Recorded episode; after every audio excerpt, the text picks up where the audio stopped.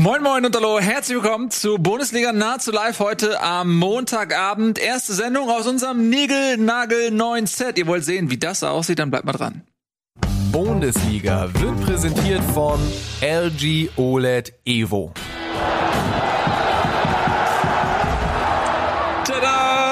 Herzlich willkommen im neuen Zuhause von Bundesliga, der seriösen Sportinformationssendung rund um die Fußball-Bundesliga. Meine Damen und Herren, ich begrüße heute meine beiden lieben Kollegen, drei lieben Kollegen, äh, Etienne Gade, Tobias Escher und zugeschaltet hinter mir auf unserem Schniekenfernseher. Nico! Hallo, ich Nico. ja doch. Hallo.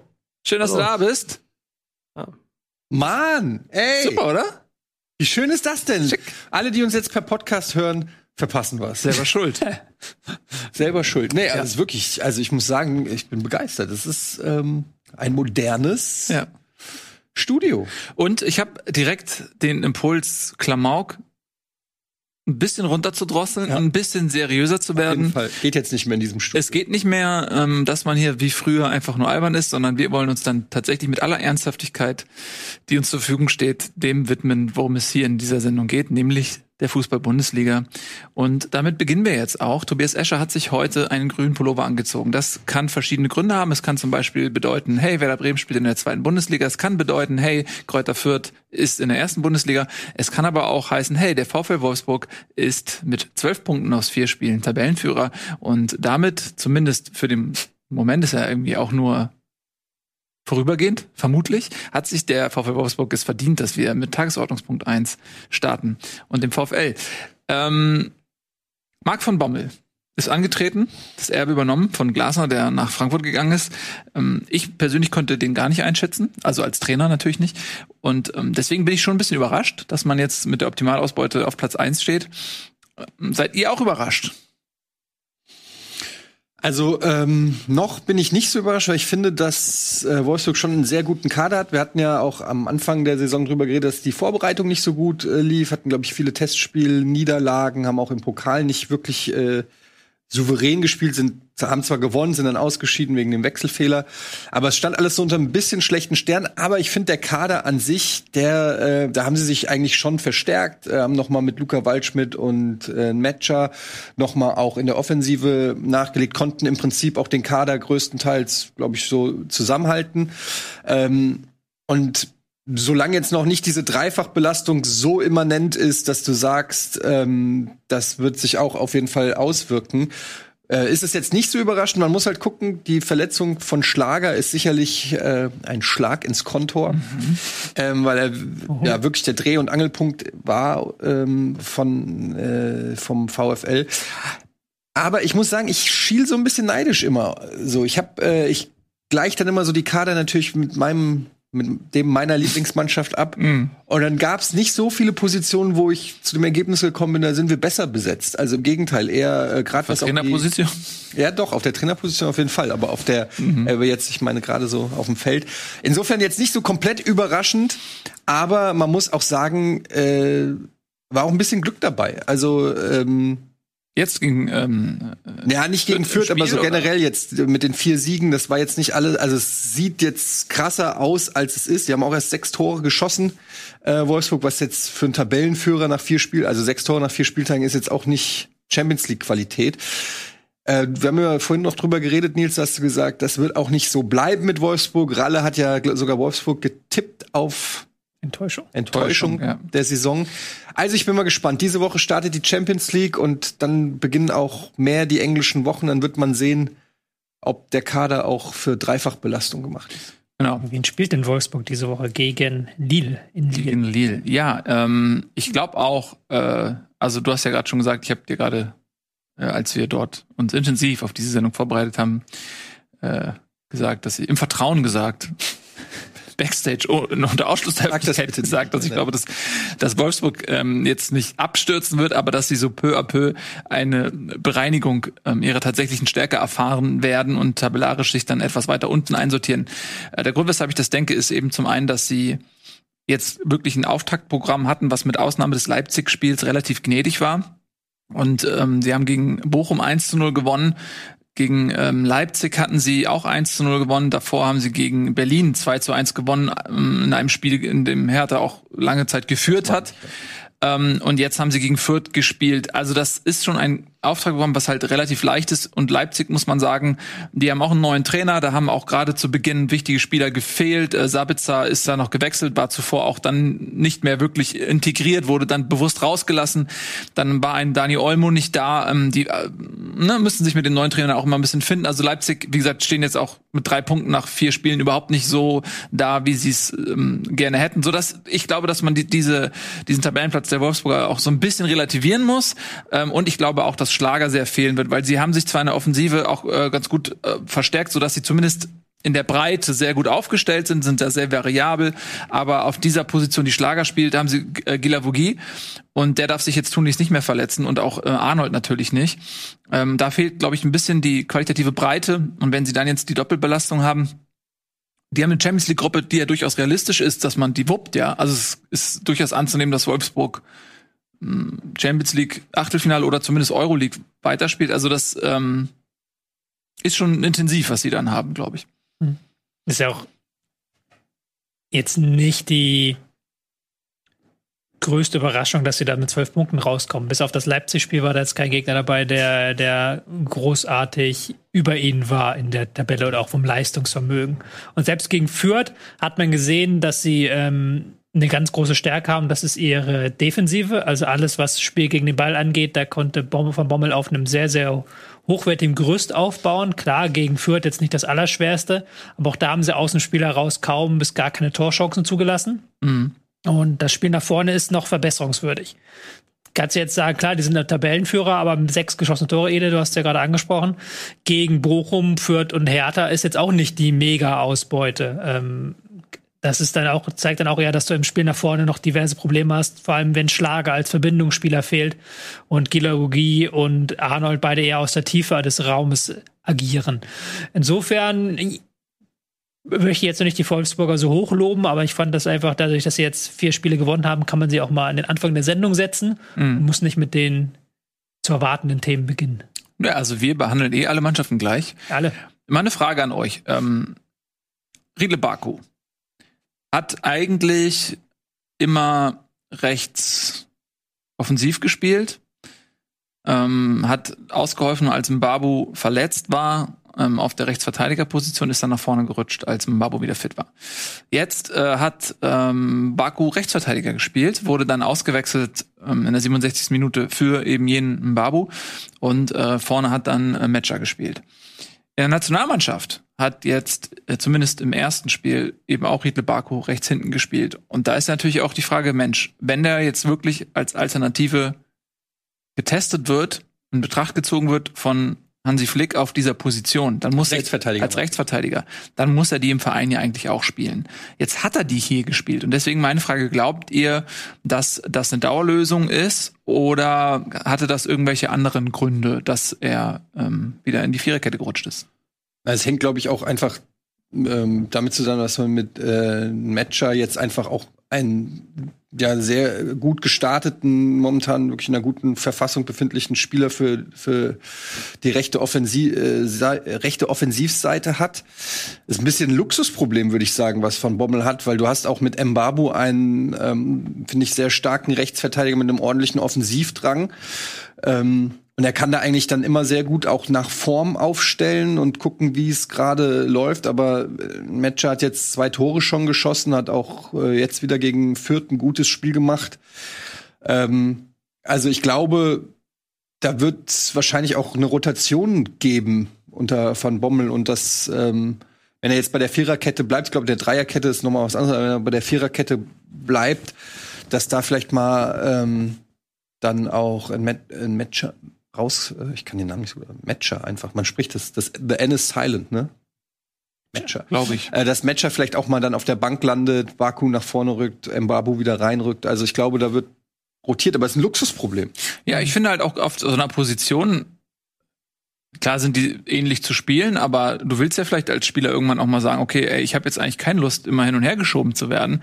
Ähm, Gerade eben, deswegen brachte ich die Nationalmannschaft ins Spiel. Er ist ja auch in der Situation, wo dort ein Vakuum herrscht Ja. und er jetzt die Möglichkeit hat, wenn er ähm, im Verein dort spielt und gute Leistung bringt, dass er sich dort festspielt. Weil wir wissen alle, ähm, Hofmann, der dort jetzt gespielt hat, das wird keine Lösung sein, die gegen größere Gegner äh, zu, zu, zum Einsatz kommt, zumindest mutmaßlich nicht.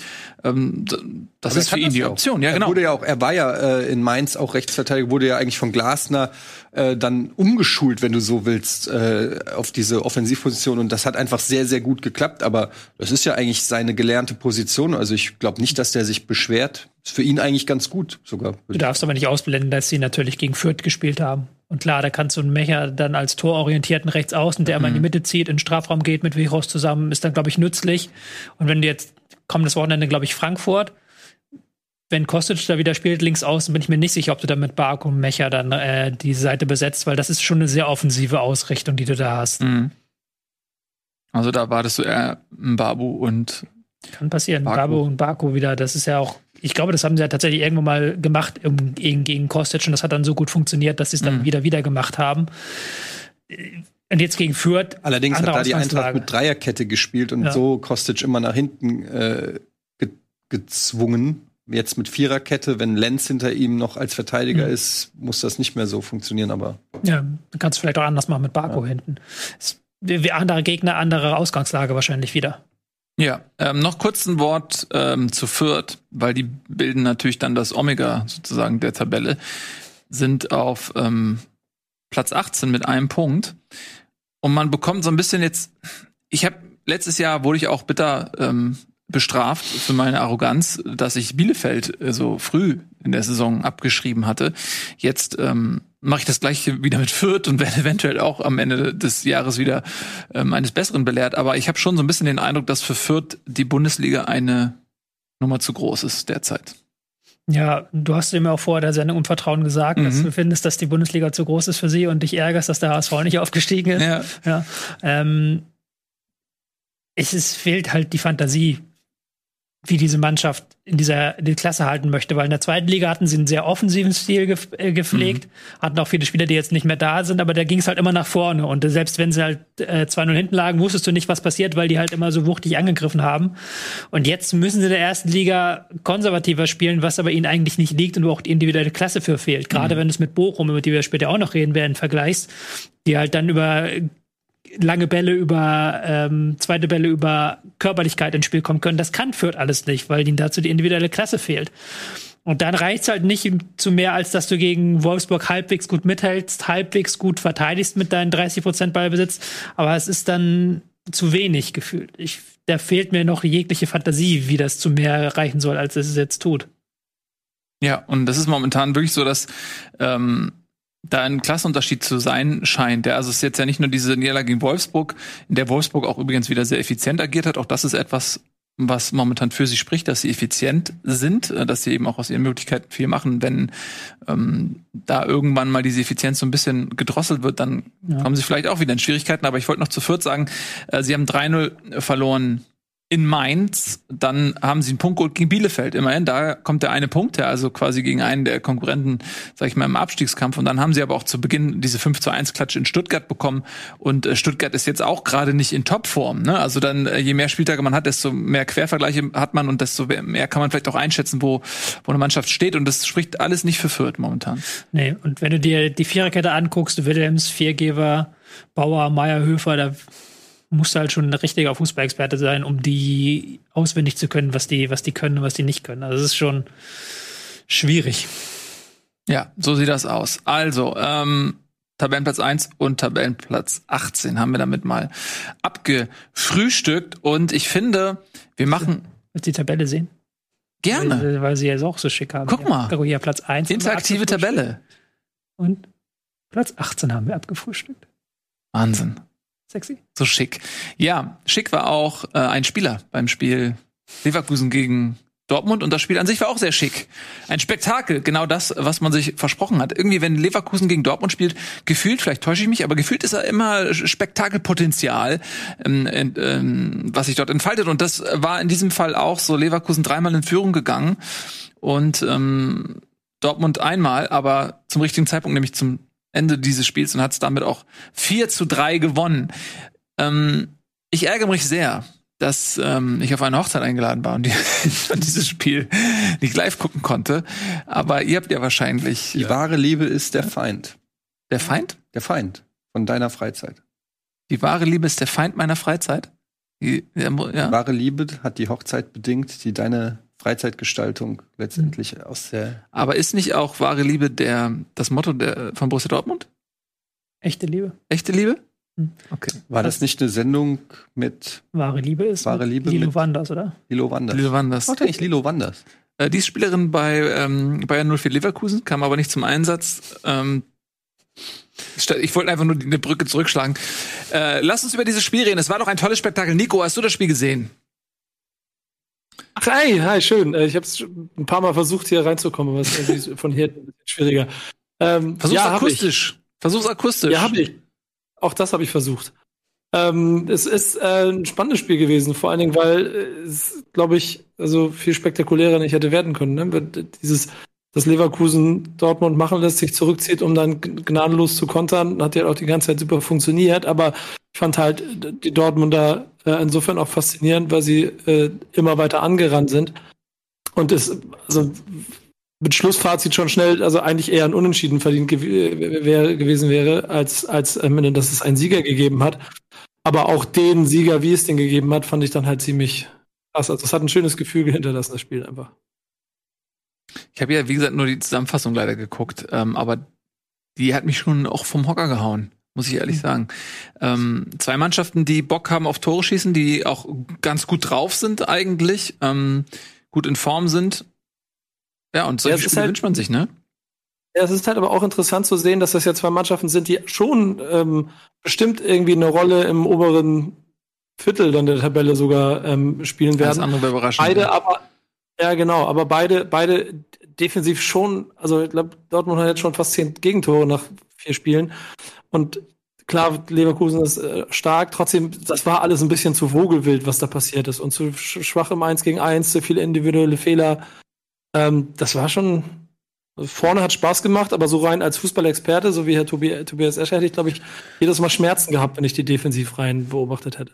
Ja, gut, aber ich kann mich ja auch dran erfreuen, wenn was Geiles passiert bei, dem, bei so einem Spiel. Mhm. Und ich finde es ja geil, dass Dortmund die Offensive einfach über die Defensive stellt. Also, dass die einfach eine Raute aufstellen im Mittelfeld mit Witzel, Dahut, Bellingham, Brandt von denen drei von vier eindeutig nach vorne gerichtet sind. Und ein Bellingham, der immer nach vorne geht, ein Dahut, der in 90 Prozent der Fälle nach vorne geht und dann vorne noch Reus und Haaland noch dazu. Und äh, auch Guerrero und Meunier halten sich auf den Ausverteidiger nicht zurück. Mhm. Klar hast du dann hinten manchmal stehst du dann offen und wenn Pongracic und Akanji auch noch nie miteinander gespielt haben, das hast du dann auch gesehen. Ich glaube, es war das 1 oder das 2-1, bin mir nicht sicher, wo halt wirklich beide in, sind so nach dem Motto, nimm du ihn, ich hab ihn sicher. Mhm. Und keiner geht auf den Gegenspieler raus was, glaube ich, besser klappt, wenn du es, wenn du dich kennst und wenn du weißt, wer macht was. Meintest du das ähm, 1 zu 0 von Wirtz oder? Das Tor von Wirtz meine ich, ja. Ja, das war das 1 0. Ja, ja. Wo er da einfach quasi durchmarschieren kann. Mhm. Und ähm, Gleichzeitig aber auch Leverkusen ist ja auch eine, hat ja auch ein sehr geiles Spiel gemacht. Das darf man nicht unter den Teppich kehren, mhm. weil die halt dieses sehr offensive Spiel von Dortmund immer wieder bestraft haben. Eben mit einem Paulinho und Diaby, die in die Mitte gezogen sind, mit einem Wirtz, der ein Riesenspiel gemacht hat da vorne, halt immer Bälle bekommen hat, Bälle gehalten hat, sofort im richtigen Moment weitergespielt hat. Das hat sehr, sehr viel Spaß gemacht und das kann ich honorieren. Das einfach defensive Sachen vernachlässigt werden, weil man halt die Offensiven in den Vordergrund stellt. Und man kann es ja auch dort mit der Sicht auch so sagen, dass es am Ende gut gegangen ist. Genau, weil die offensive Qualität dann größer war mhm. als ähm, die defensive Anfälligkeit eventuell.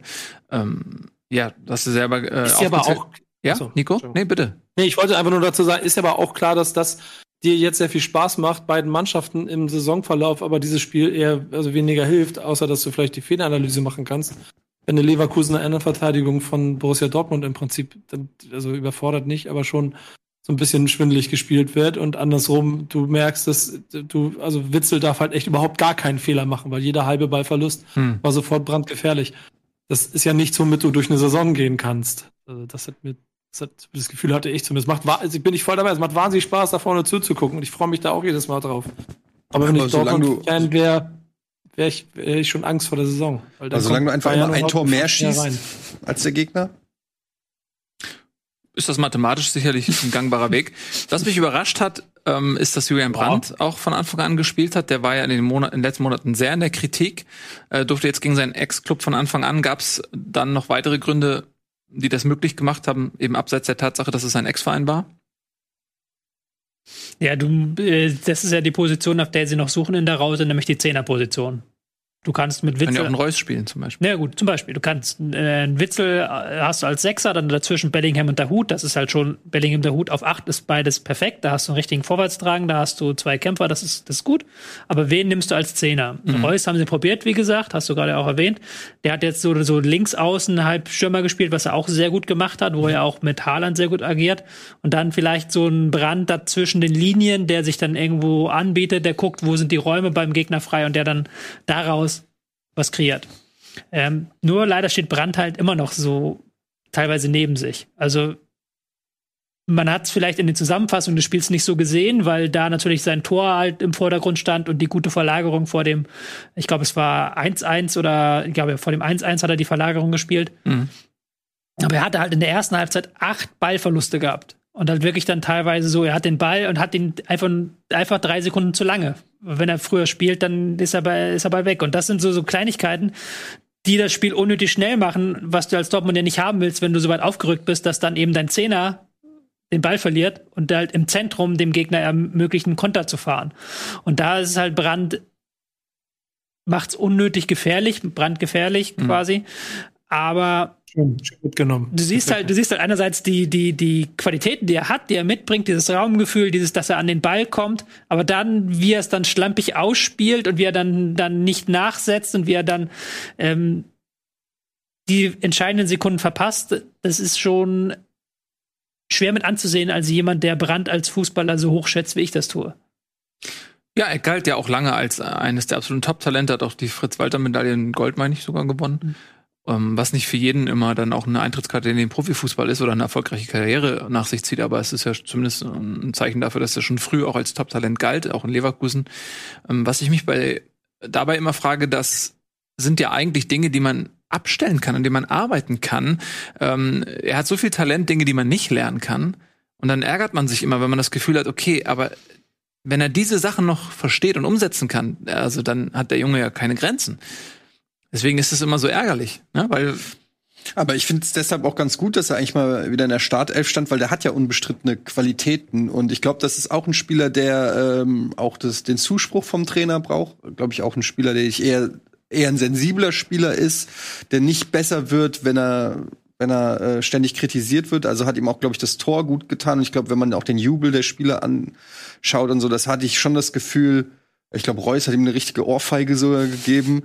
Ähm, ich fand äh, das eigentlich ganz gut. Es war noch nicht das perfekte Spiel, aber wie lange hat er jetzt nicht Startelf gespielt und so? Also da muss man ihm vielleicht auch einfach ein bisschen Zeit geben und auch das Vertrauen geben. Und dann kann ich mir schon vorstellen, dass das mit Brandt da auf der 10 durchaus funktioniert, weil ich finde, er bringt eben, er hat diese, er hat diese gute, kurze Ballbehandlung, wo er eben mal äh, auch am Strafraum oder kurz vorm Strafraum auch nochmal einen Gegner aussteigen kann. Und dann ist es eben auch sehr schwer, da diesen letzten Pass geschickt zu spielen, wenn es eng ist. Und wie Tobi gesagt hat, ist mir auch aufgefallen, es dann vielleicht manchmal ein, zwei Sekunden noch, er noch zu viel nachdenkt. Aber ich glaube, das ist was, was, was noch klappen könnte. Und wenn das klappt, dann können, kann sich ja Dortmund auch richtig freuen, weil die haben ja nicht mhm. umsonst damals aus Leverkusen, war ja auch nicht billig, ähm, äh, Julian Brandt geholt. Und mhm. ähm, ne, wir erinnern uns noch an, wie hieß äh, der Linksaußenspieler, den sie auch geholt haben. Wolf? Nee. Mhm. Wen meinst du? Oh Gott, ja, Dortmund jetzt, oder? Ja, Dortmund. Woher denn? Aus Chelsea. Der Deutsche. Schürle. Schürle. So, Schürle, wo man auch einen, einen hatte, der, der dann bei Dortmund nicht den gewünschten äh, Weg eingeschlagen hat. Und äh, Brandt fällt für mich auch in so eine ähnliche Kategorie. Recht teuer, recht großer Name, hat sein Potenzial angedeutet, hat es aber bei Dortmund noch nicht dauerhaft wirklich unter Beweis Ja. gestellt. Und äh, ich bin gespannt. Das wird ist eigentlich wirklich eine spannende Personalie, wie sich Brandt entwickelt jetzt unter Rose. Ich bin da sehr gespannt. Also am besten hat er, finde ich, funktioniert unter Peter Bosz bei Bayer Leverkusen, wo Mhm. er diese super Weltklasse-Halbserie, muss man sagen, gespielt hat, aber als Achter halt, dann Ja. in einem Ballbesitzsystem, das er dann beschleunigen durfte. Und hier ist er, ist er quasi Durchgangserhitzer, wenn du bei Dortmund auf der 10 spielst, weil die spielen ja schon so schnell. Und äh, das ist, das ist ja das, was Reus so geil macht.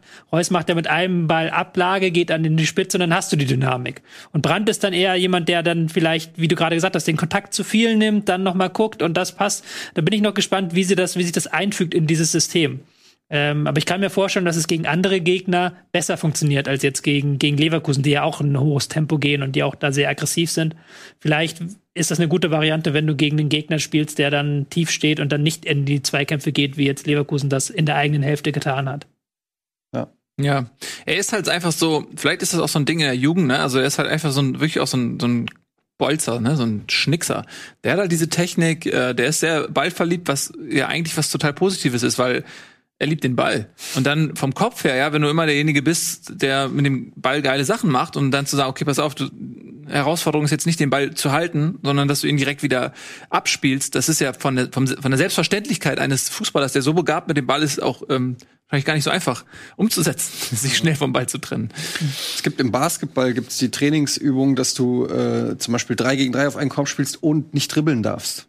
Mhm. Also äh, um damit die Spieler lernen, äh, die gerne dribbeln, ähm, dass sie äh, sich frei, also dass die, dass man, du musst dich freilaufen, weil du darfst kriegst den Ball und kannst du stehen und hast direkt einen Abwehrspieler und das ist eigentlich sowas, was auch für einen Brand glaube ich ganz gut ist. Du kriegst den Ball, darfst nicht dribbeln. Du musst eigentlich schnell abspielen. Eine gute Übung für ihn. Gut. Kannst mich ja mal an Dortmund vermitteln. Hast Weil ja das machen- Connections. Einen Kontakt, zwei Kontaktspiele machen sie sehr viel. In Rondos. Eine neue Idee, also. Was? Gute Idee? Alles, Okay. alles gut. Ich, Ich merk glaube, schon, dass ich glaube, ich, ich, äh, ich, ich, ich, was ist. Da im Hintergrund eine. Stereoanlage. Wer hat denn 2021 noch eine Stereoanlage, Dico? Was ist das? Das ist, ein interessant, das ist ein interessanter Drucker, den du als Stereoanlage siehst. Ja, das ist, ein Drucker. Hätte ich mir auch denken können, dass es ein Drucker ist. Stereodrucker. Das sah so aus wie so ein Tape-Deck oder so. Ja, ähm, also ein tolles Spiel, das Spaß gemacht hat, wenn man nicht auf eine Hochzeit eingeladen gewesen wäre, wäre es sicher eines der Highlights gewesen des Tages. Ähm, und tabellarisch ordnet sich das jetzt so ein, dass Dortmund mit neun Punkten auf Platz drei ist und Leverkusen mit äh, sieben Punkten auf Platz sechs sagt natürlich noch nicht so viel aus, aber beide sind okay gestartet, würde ich mal sagen. Beide mit einem neuen Trainer. Und wir machen weiter mit dem nächsten Spitzenspiel. Ich weiß gar nicht, sollen wir eine Werbung machen zwischendurch? Ähm, Wäre nicht schlecht. ja, ne? ich glaube, wir machen mal eine kurze Werbung und wenn wir dann wieder da sind, dann widmen wir uns natürlich auch dem Spiel Leipzig gegen die Bayern und ich glaube, Tobias Escher hat da was vorbereitet, das ist richtig. Eine kleine Analyse. Stark. Und wie die aussieht und was er euch da erzählt, seht ihr gleich. Moin, an dieser Stelle ein ganz kurzer Einschub, ihr kennt das Spiel schon. The Zone hat nämlich einige neue Highlights am Start, die wir gern mit euch teilen möchten. The Zone zeigt ab dieser Saison alle Freitags- und Sonntagsspiele der ersten Fußball-Bundesliga und nahezu alle Spiele inklusive der Konferenz von der UEFA Champions League. Das Ganze gibt es natürlich live, aber auch wie gewohnt jederzeit auf Abruf im Real Life oder als Highlights. Und wo wir schon bei der Champions League sind, die neue Saison geht morgen endlich los und dank The Zone können Fans die Königsklasse des Fußballs nun immer live und exklusiv mitverfolgen, sei es als Einzelspiel oder in der Konferenz. Erstes Highlight ist am Mittwoch, den 15.09. das Gastspiel der Dortmunder Borussia bei Besiktas Istanbul. Anstoß ist bereits um 18.45 Uhr. Um 21 Uhr geht's dann weiter mit Manchester City vs RB Leipzig, Liverpool vs Milan oder Real Madrid zu Gast bei Inter Mailand. Alle Partien entweder als Einzelspiel live und exklusiv oder in der neuen The Zone Konferenz mit allen Spielen und allen Toren. In der Bundesliga geht's am Wochenende mit dem fünften Spieltag weiter.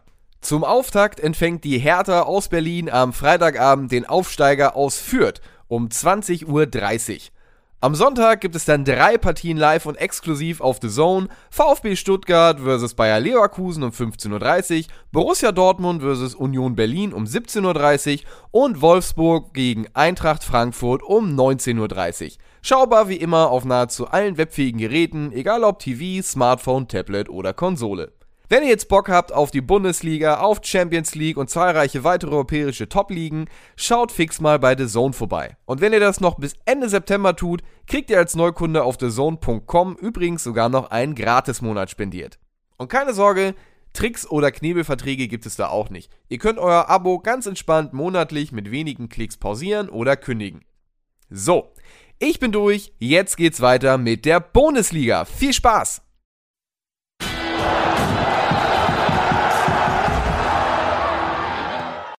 Bundesliga wird präsentiert von LG OLED Evo. Herzlich willkommen zurück bei Bundesliga Nahezu Live, meine Damen und Herren. Ihr habt euch alle drauf gefreut äh, und jetzt will ich euch nicht länger auf die Folter sparen, meine Damen und Herren. Tobias Escher, äh, ich räume so ein bisschen das Feld hier. Tobias Escher hat eine Taktikanalyse vorbereitet und Ja. komm, Können setz dich doch mal, setz dich doch mal hin oder stell dich Ja, hin. das können wir als Übergang Ich- machen vom Thema Dortmund gegen ähm, Leverkusen zu Bayern gegen Leipzig. Lass uns das mal an, angehen. Hallo und herzlich willkommen zur Tobias Escher Taktikanalyse, präsentiert von mir, Tobias Escher und diesem wunderschönen LG OLED Evo TV 55G1, der dank LG OLED Evo Technologie selbstleuchtende Pixel besitzt, die Farben in besonderer Reinheit strahlen lässt. In besonderer Reinheit strahlt auch die Restverteidigung von Borussia Dortmund und Bayern München. Das ist nämlich unser Thema heute, der hochtrabende Begriff der Restverteidigung. Doch was steckt eigentlich dahinter? Restverteidigung heißt zunächst einmal nichts weiteres als dass Verteidiger im Falle eines eigenen Angriffs hinten bleiben und absichern gegen einen Konter oder gegen eine gegnerische Ballbesitzphase.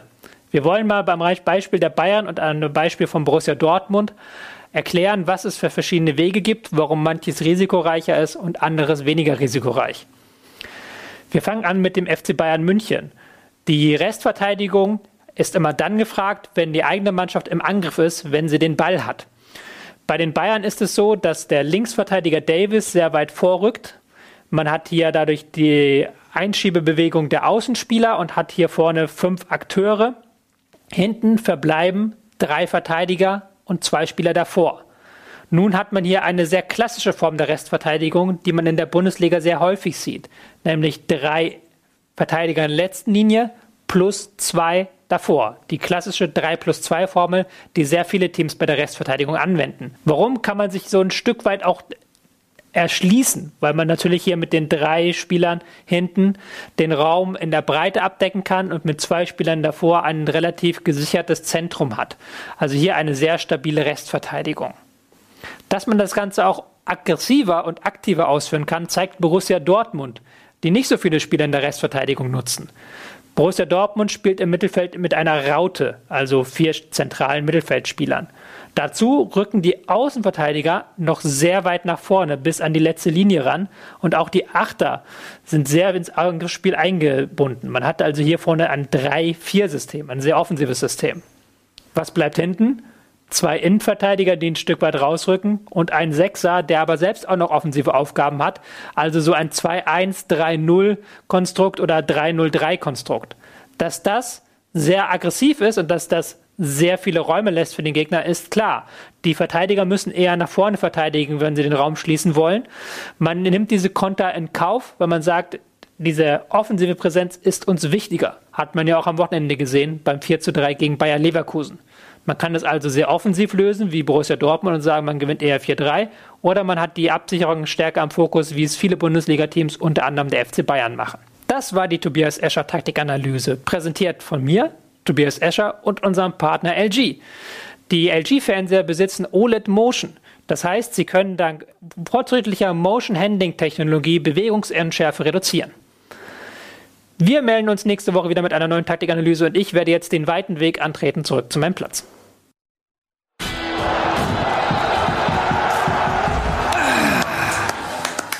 Tobias Escher, meine Damen und Herren. Dankeschön. Äh, ja, kann ich jetzt nicht so viel kritisieren. Ne? Hast du Kritisieren wir den nicht alles in allem Das ist ein guter Mann. ganz gut gemacht. Das, das finde ich schön erklärt. Ne? Ja. Ja. Die Restverteidigung. Die Restverteidiger Restverteidigung. sind die, die am Ende hinten bleiben am, und Das der der Rest äh, verteidigt. Was ich mich bei diesen Wörtern immer frage, ist, wer denkt sich die aus?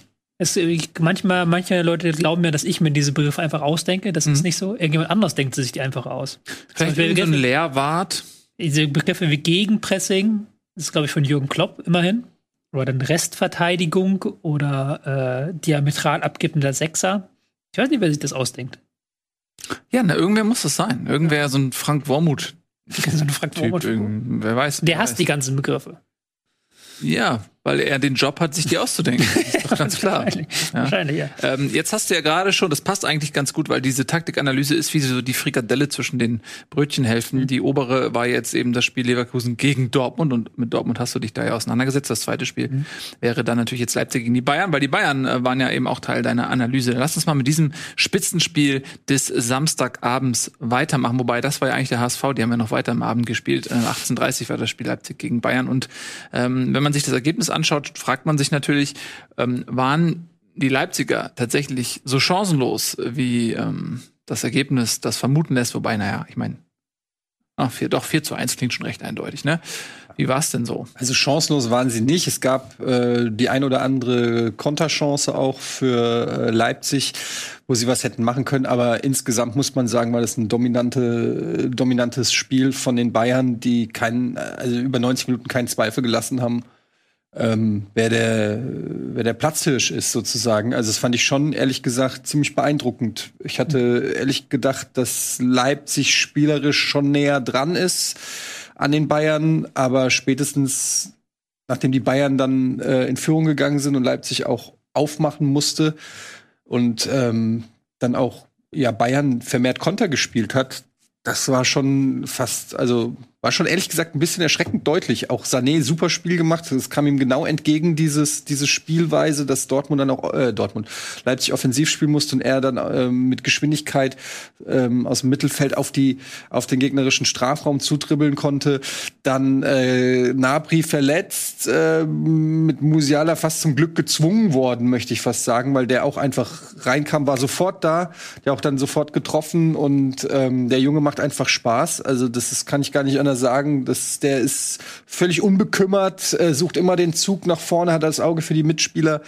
Ähm, also es war schon eine eine, eine, eine gute Leistung von den Bayern, muss man sagen. Und bei, bei Leipzig, finde ich, merkt man eben, also du hast natürlich mit Sabitzer äh, hast du gerade natürlich einen Abgang äh, gehabt, der schmerzt. Ähm, das muss erstmal aufgefangen werden. Ähm, und äh, Olmo ist jetzt zurück, hat auch ein paar gute Szenen gehabt. Der hat natürlich den Leipzigern auch gefehlt. Muss ich aber jetzt auch erstmal einspielen. Du hast da jetzt quasi auch äh, ein Stück weit eine neue Offensive mit Olmo, Silva und äh, Joboschlei im Prinzip. Das muss ich auch erstmal finden. Ähm, also die darf man natürlich nicht abschreiben, aber das war schon, finde ich, eine Duftmarke, die die Bayern da abgesetzt haben. Und das ist ja auch das, was wir bei den Bayern immer wieder sehen in solchen entscheidenden Matches, wenn es gegen Dortmund, wenn es gegen Leipzig oder so geht, dann sind die halt einfach da und liefern ab. Und das ist einfach auch tatsächlich dann die Qualität, die die Bayern haben. So leid es mir tut. Ja. Ist das dann wirklich so, ähm, dass die Bayern in solchen Spielen, wenn sie dann ernst machen, das ähm, auch immer so ein bisschen als Standardbestimmung sehen, dem Gegner auch mal so psychologisch einen mitzugeben und zu sagen, so ja, vielleicht äh, kommt ihr tabellarisch mal ran oder so, aber seien wir mal ehrlich, wenn wir gegeneinander spielen, komm, Leute. Ich weiß ja nicht mal, ob sie ans Limit gehen mussten. Also ich fand es von der Dynamik her ein seltsames Spiel, weil es halt nach diesem 1-0 gab es diese sehr lange Phase in der ersten Halbzeit, wo die Bayern sehr passiv agiert haben und Leipzig hatte dann sehr viel Ballbesitz. Aber sie wussten halt auch nicht so richtig, was mit dem Ball anzufangen. Das ist gerade eigentlich auch schon gesagt. Ein Sabitzer hat da vollkommen gefehlt. Irgendein Spieler, der die Defensive mit der Offensive verbindet. Weil die, die vier Offensivleute hängen häufig in der Luft. Die Sechser haben dann versucht, entgegenzukommen, aber da war wenig Struktur. Diese ganzen Ballbesitzdinge, die sie letzte Saison unter Nagelsmann ausgezeichnet hat, die scheinen alle weg zu sein. Und Bayern hat dann einfach auf Konter gelauert. Das ist gar nicht so das typische Bayern-Spiel gewesen, fand ich deshalb. Ähm, sondern sie haben es dann eben über die Konter zum 2, 2-0, 3-0 einfach runtergespielt, das Spiel, und haben es ähm, einen Gegner, der in Phasen unsortiert wirkt, in Phasen mit dem Ball nichts anzufangen wusste, den haben sie ausgekontert, klassisch. Mhm. Ja, Sabitzer ist dann auch nochmal eingewechselt worden, 59. Minute, da stand es dann aber schon 3 zu 0 für die Bayern. Ähm, hat Nagelsmann auch so lange gewartet, dass ähm, da nichts mehr schiefgehen kann, aber gleichzeitig er ähm, quasi dem Spieler nochmal die Möglichkeit gibt, gegen den alten Verein zu spielen. Hilft natürlich auch, wenn du die zwei besten Spieler und den Trainer äh, verpflichtest. Ähm, natürlich auch nicht so schlecht. Angeblich waren sie auch an äh, Konrad Leimer dran, der ähm, dann dieses sehenswerte ähm, Anschlusstor geschossen hat, Fernschuss. Ähm, mit dem haben sie, glaube ich, auch ein bisschen geflirtet. Ja, so ist das der Lauf der Dinge. Ne? Also ähm, ich äh, tu mir schwer, ich tu mich schwer, das für Leipzig so zu bewerten, wie es vielleicht bei einer anderen Mannschaft wäre, das hat Bayern immer schon gemacht. In den 90ern haben sie es bei Bremen gemacht oder ähm, dann natürlich bei Dortmund gemacht und jetzt machen sie es mit Leipzig, aber Leipzig wiederum macht es halt mit Red Bull Salzburg. Und da möchte, so, ja. Da möchte ich aber mal dazwischen grätschen, weil mir geht dieses, ähm, diese Idee, dass Bayern hier gezielt einen Konkurrenten schwächt, die finde ich absolut lächerlich, muss ich sagen. Weil Bayern sind neunmal in Folge Meister geworden. Die hatten vergangene Saison 13 Punkte Vorsprung auf Leipzig. Die haben es halt nicht nötig, Leipzig zu schwächen. Die Bayern denken halt nur. Ich glaube, das ist eher ein willkommenes. Ja. Also das, das, das nimmt man sicherlich als Bonus mit, dass Ja. es Leipzig jetzt unbedingt nicht stärkt, wenn man die holt, aber die holen sich einfach die Spieler, von denen sie glauben, dass sie ihren eigenen Kader verbessern. ich glaube halt schon, dass bei Borussia Dortmund damals, nachdem Borussia Dortmund zweimal Meister geworden ist, da ging es halt wirklich darum zu zeigen, hier wir sind der FC Bayern, wir wollen nicht, dass wir lassen nicht zu, dass Borussia Dortmund nochmal Meister wird. Dann haben sie halt Lewandowski, Hummels und Götze geholt. Ich glaube, dass da schon war schon ein wichtiger Teil. Aber hier war es, glaube ich, einfach wirklich der Gedanke, Upamecano ist das größte Innenverteidiger-Talent der Liga. Den brauchen wir, um halt die Innenverteidigerlücke zu schließen. Und Sabitzer ist der ideale Ersatzmann für Kimmich, Goretzka und Müller, wenn da einer mal eine Pause braucht. Da geht's halt wirklich nur noch darum, wie schaffen wir es halt, das Triple zu holen. Da geht's nicht darum, gezielt Leipzig zu schwächen. Das haben die Bayern gar nicht mehr nötig. Die sind viel zu weit weg von Leipzig so. Das war halt eher so ein, wie du gesagt hast, Kollateralschaden. Und man muss natürlich auch äh, sehen, dass das ja auch so eine so ein Gefälle gibt. Dortmund holt wiederum die Spieler dann von Clubs, die unter Dortmund stehen. Und diese Clubs holen wiederum Spieler von Mannschaften, die dann unter ihnen stehen. Das ist äh, ja eigentlich völlig normal. Denn wo es spielen die Spieler, die Bayern noch besser machen können, die Bayern gebrauchen kann, die spielen natürlich dann bei den Spitzenclubs, ist ja klar. Ähm, Nico beißt sich schon auf die Zunge, habe ich gerade gesehen. äh, ja, Nico, warum beißt du dir auf die Zunge?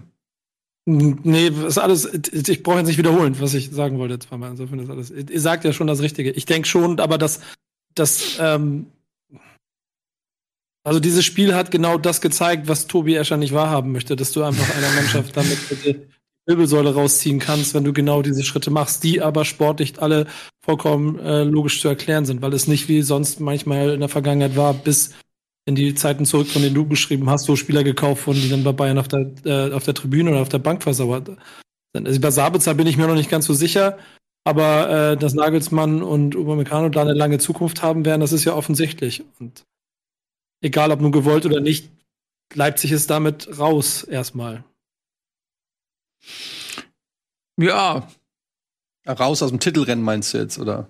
Ja, also äh, ja, weil ich meine, die haben offensichtlich, also normalerweise wäre doch vor dieser Saison äh, ein kleiner Blumenstrauß an Teams gewesen, die so den nächsten Schritt gemacht hätten und vielleicht noch mal einer ein paar Zentimeter weiter an Bayern ranrücken kann. Und da stand natürlich Leipzig ganz, ganz oben auf der Liste. Gerade mit, oh, jetzt holen sie Silva und dann haben sie jetzt vorne auch den Stürmer, der in letzter Saison gefehlt hat. Jetzt kann es ja super funktionieren. Und jetzt, wie gesagt, ist, jetzt muss ich eine neue Wirbelsäule einsetzen lassen, damit sie wieder überhaupt ähm, da rankommen an die anderen, die schon vorbeigezogen sind. Also ein bisschen hart formuliert, aber ihr wisst doch, was ich meine. Ja, wobei wir bei Silver wieder ein eigenes Thema aufmachen könnten, dass halt im Fußball, wie es Rummenigge einst so schön gesagt hat, Fußball ist keine Mathematik.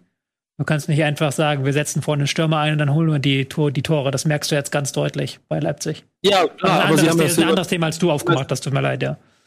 nee, alles gut. Nee, auch da kann man, da ist ja auch, aber sie haben ja Silva ja nicht geholt, weil sie, ähm, weil, weil sie, weil sie einen für die Bank gebraucht haben, sondern weil sie ihn genau dafür haben wollten, was er in Frankfurt gezeigt hat. Das Hm. zeigt er nicht. Woran das liegt, das. Übrigens haben sie damit eigentlich Frankfurt ein bisschen schwach gekauft, ne, oder? Ja gut, jeder kauft jeden schwach, aber Ja. natürlich sind die Bayern ganz oben oft in der Nahrungskette und halt auch von dem Anspruch so weit weg von allen anderen. Weil, wie gesagt, da geht halt nicht darum, dass sie Meister werden, das werden sie sowieso. Ja, das Okay. Ding ist halt, sie kriegen ja, also sie können ja auch wirklich, zumindest in der Bundesliga, sich den Spieler aussuchen, den sie wollen. Ja. Es gibt keinen Spieler, den sie nicht haben können aus der Bundesliga. Das ist natürlich ein absoluter Luxus. Selbst von den direkten Verteidigern. Ähm, also vielleicht klar, wenn internationales Interesse auch noch da ist, wie jetzt bei einem Holland oder so, dann wird's schwer. Aber ich bin mir sicher, auch da werden und würden sie versuchen mitzugehen. Und ansonsten äh, können die sich halt aussuchen, welchen Spieler sie wollen. Ja? Also das ist schon natürlich auch geil. Ja, aus der Bundesliga, wobei auch da gibt es ähm, Beispiele, wie jetzt zum Beispiel Kai Havertz. Mm, wenn, ja, wenn international mitgebucht Genau, wird, wenn die eine gewisse ja. Qualität haben und es eben das Interesse von diesen Top 5 Clubs ähm, gibt, also klar, die englischen Top-Clubs dann Paris. Aber an Wirtz sind sie jetzt wohl wieder dran für nächste Saison. Wäre schon wieder das nächste überragende Talent, was sie sich äh, frühzeitig sichern. Das ist ja auch, muss man nochmal ganz klar sagen, das ist ja auch kein Vorwurf an die Bayern jetzt konkret. Weil all diese, dass sie Nagelsmann geholt haben, dass sie Sabitzer geholt haben, dass sie Upamecano geholt haben, das macht ja alles Sinn. Das ist ja gutes sportliches Wirtschaften. Das sind ja alles Transfers, wo wir sagen, ja, die füllen, die erfüllen irgendeine Funktion. Aber dass sie es halt können, ist halt das Problem. Dass sie halt vom zweiten einfach drei Leute kaufen können, ohne dass der irgendwas großartig dagegen machen kann. Das ist das Problem. Und da habe ich aber auch keine Lösung für parat, weil gibt es ja so gesehen keine Lösung. Ja, man muss ja vielleicht auch sich dann mal jede einzelne Personalie angucken und ähm, Upamecano manch hat ja eine Ausstiegsklausel, ne, die wurde dann bedient, also da kann Leipzig sowieso schon mal gar nichts machen. Bei Nagelsmann, äh, was hatte noch ein Jahr Vertragslaufzeit. Genau, ich wollte erst mit Nagelsmann weitermachen. Nagelsmann ähm, ist Bayern-Fan immer schon gewesen. Ich weiß, das sagen viele Leute, Kostic, ähm, wenn sie wechseln wollen, aber äh, der ist äh, kommt er aus der Ecke, das hat er immer gesagt, ey, wenn es ein Angebot von den Bayern gibt, dann möchte ich gerne gehen. Ich glaube, das war dann auch die Absprache, so dass ähm, sie ihn haben gehen lassen. Und da muss man sagen, was 25 Millionen eine nie dagewesene Summe für einen Trainer. Das wurde schon dann auch adäquat kompensiert, finde ich, diese Position. Und das dritte ist eben Sabitzer. Und auch da hatte Leipzig nicht so die Handhabe, weil, ne, wie du sagst, er hatte ein Jahr Vertrag. Und das ist die Regel, dass ein Spieler wechselt, wenn er nur noch ein Jahr Vertrag hat, weil das auch im Interesse des abgebenden Vereins liegt, noch ein bisschen Geld zu verdienen. Ähm, und wenn sie ihn früher verlängert hätten, wenn der Spieler das Interesse gehabt hätte, vielleicht auch frühzeitig zu verlängern und der Verein ihm auch das nötige Kleingeld geboten hätte, dann wäre das auch gar nicht in diese Situation gekommen, denke ich mal. Ähm, ja, das ist vielleicht noch mal ein bisschen eine andere Situation als damals mit Dortmund, ne? Da hat man wirklich das Gefühl gehabt, so, ey, die waren richtig angefasst, die Bayern, dass Dortmund jetzt zweimal die Titel geholt hat. Ähm, und die wollten sie dann, das war schon mein Eindruck, auch bewusst ähm, schwächen dann und ähm, genau.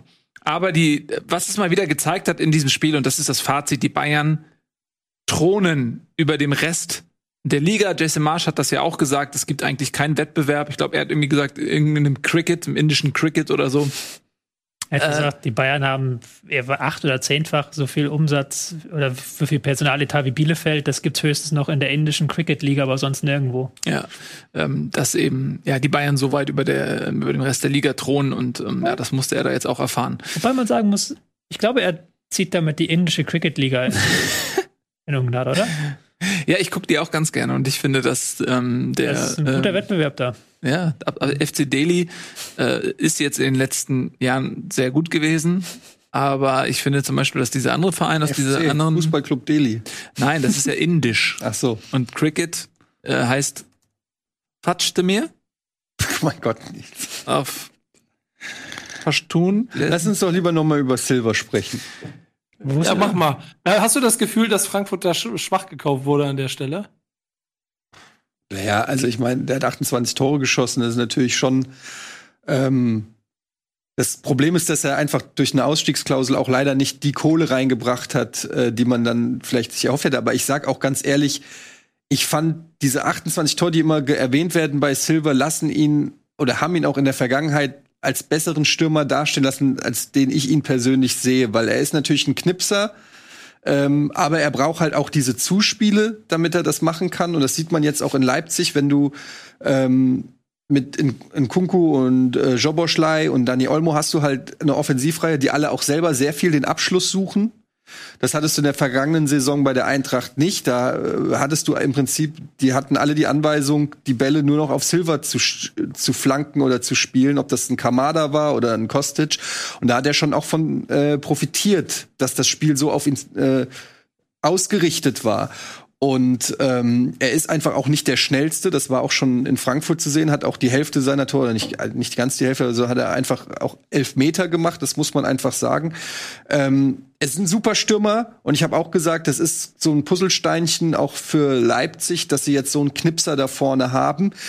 Aber das System, finde ich, funktioniert noch nicht so für André Silva. Und ich habe auch wirklich die ganze Zeit auf ihn geachtet in diesem Spiel und er wirkte teilweise wirklich frustriert und auch gegenseitiges mal ab, äh, so, also so Handbewegungen zu den Mitspielern und umgekehrt. Da hat die die Abstimmung hat da noch nicht wirklich gestimmt ähm, zwischen den Spielern. Jetzt muss man gucken, Dani Olmo ist erst jetzt äh, relativ frisch ins Training oder in die Mannschaft zurückgekehrt, hat ein gutes Spiel gemacht und ist, glaube ich, auch ein wichtiger Faktor, damit auch ein André Silva besser funktionieren kann, ähm, weil er ist eben dieser Zehner, der das Auge hat für den Mitspieler, der diese Durchspeck Durchsteckpässe spielen kann. Ähm, ich glaube, das wird sich noch finden. Er wird noch seine Buden machen, aber ich glaube nicht, dass er äh, eine ähnliche Torquote erzielt wie, wie letzte Saison. Ja, gehe ich mit. Haben wir auch schon, glaube ich, letzt, vorletztes Mal drüber gesprochen, dass Leipzig auch ähm, schon viele Jahre ohne diesen klassischen Stoßstürmer spielt und auch ein Sörlot sich da sehr schwer getan hat, sich in dieses System einzufinden. Patrick Schick auch. Ähm, Patrick Schick auch, ähm, absolut. Und das ist dann sicherlich nicht nur André Silva an, anzulasten. Ähm, mhm. Du hast es richtig gesagt, in Frankfurt war das Spiel einfach auf ihn ausgerichtet. Ähm, was man übrigens so ein bisschen auch, finde ich, gesehen hat an ähm, Jovic, der eigentlich auch ein guter Stürmer ist, aber das Spiel war schon auf Silva ausgerichtet, als Jovic kam. Und äh, da musste Jovic sich auch erstmal umstellen, dass er jetzt nicht mehr der Go-To-Guy da vorne drin ist. Ja. Ähm, der war oft dann auch nur zweite Geige, so. Das hat man dann auch einfach gemerkt. Ne? Ja, ich glaube, wenn dann Jovic geblieben wäre jetzt ähm, und der hätte dann die Rolle von Silva auch ganz gut einnehmen können. Ich glaube, der hätte jetzt äh, dann den gut ersetzen können. in diesem Jahr ihn gut ersetzen können, wenn er geblieben wäre. Also jetzt bei Frankfurt das Thema, wie baut man das um, jetzt wo da eben kein Silva mehr vorne drin ist? Ja, lass uns dann doch weitermachen mit äh, Frankfurt. Die haben nämlich gegen Stuttgart 1 zu 1 gespielt. Ähm, Nico, hast du das Spiel gesehen? Nee, ich habe mir nur ein bisschen Zusammenfassung angeguckt, war aber dann doch beeindruckt davon, dass Frankfurt wieder viel mehr Wucht hatte, als ich es in den Wochen davor wahrgenommen hatte. Denn ich hatte so ein bisschen von meinem Standpunkt das Gefühl, dass Frankfurt eine der Mannschaften sein könnte, die so eine negative Überraschung werden können aufgrund der Abwärtsspirale. Aber das wird äh, äh, Kollege Gade ja sicherlich gleich auffangen, weil also Stuttgart hat das, glaube ich, gerade in der ersten Halbzeit noch ganz gut gemacht, hat nach ganz gut mitspielen wollen, so wie ich das auch nachgelesen habe und hat dann irgendwie auch, ja, auch ein paar Chancen gehabt, am Ende aber fast ein bisschen glücklich, dass sie einen Punkt mitgenommen haben. Oder? Mhm. Ich würde das fast, fast streichen. Also ich gehe auch mit, also ich fand auch die erste Halbzeit war Stuttgart deutlich besser im Spiel und zweite Halbzeit war Frankfurt einfach die bessere Mannschaft. Ähm, und es äh, hat mich ein bisschen an HSV auch erinnert. Äh, rote Karte, gehen einzeln in Führung, man denkt so ein bisschen, das Spiel ist zu und auf einmal kommt Stuttgart zurück.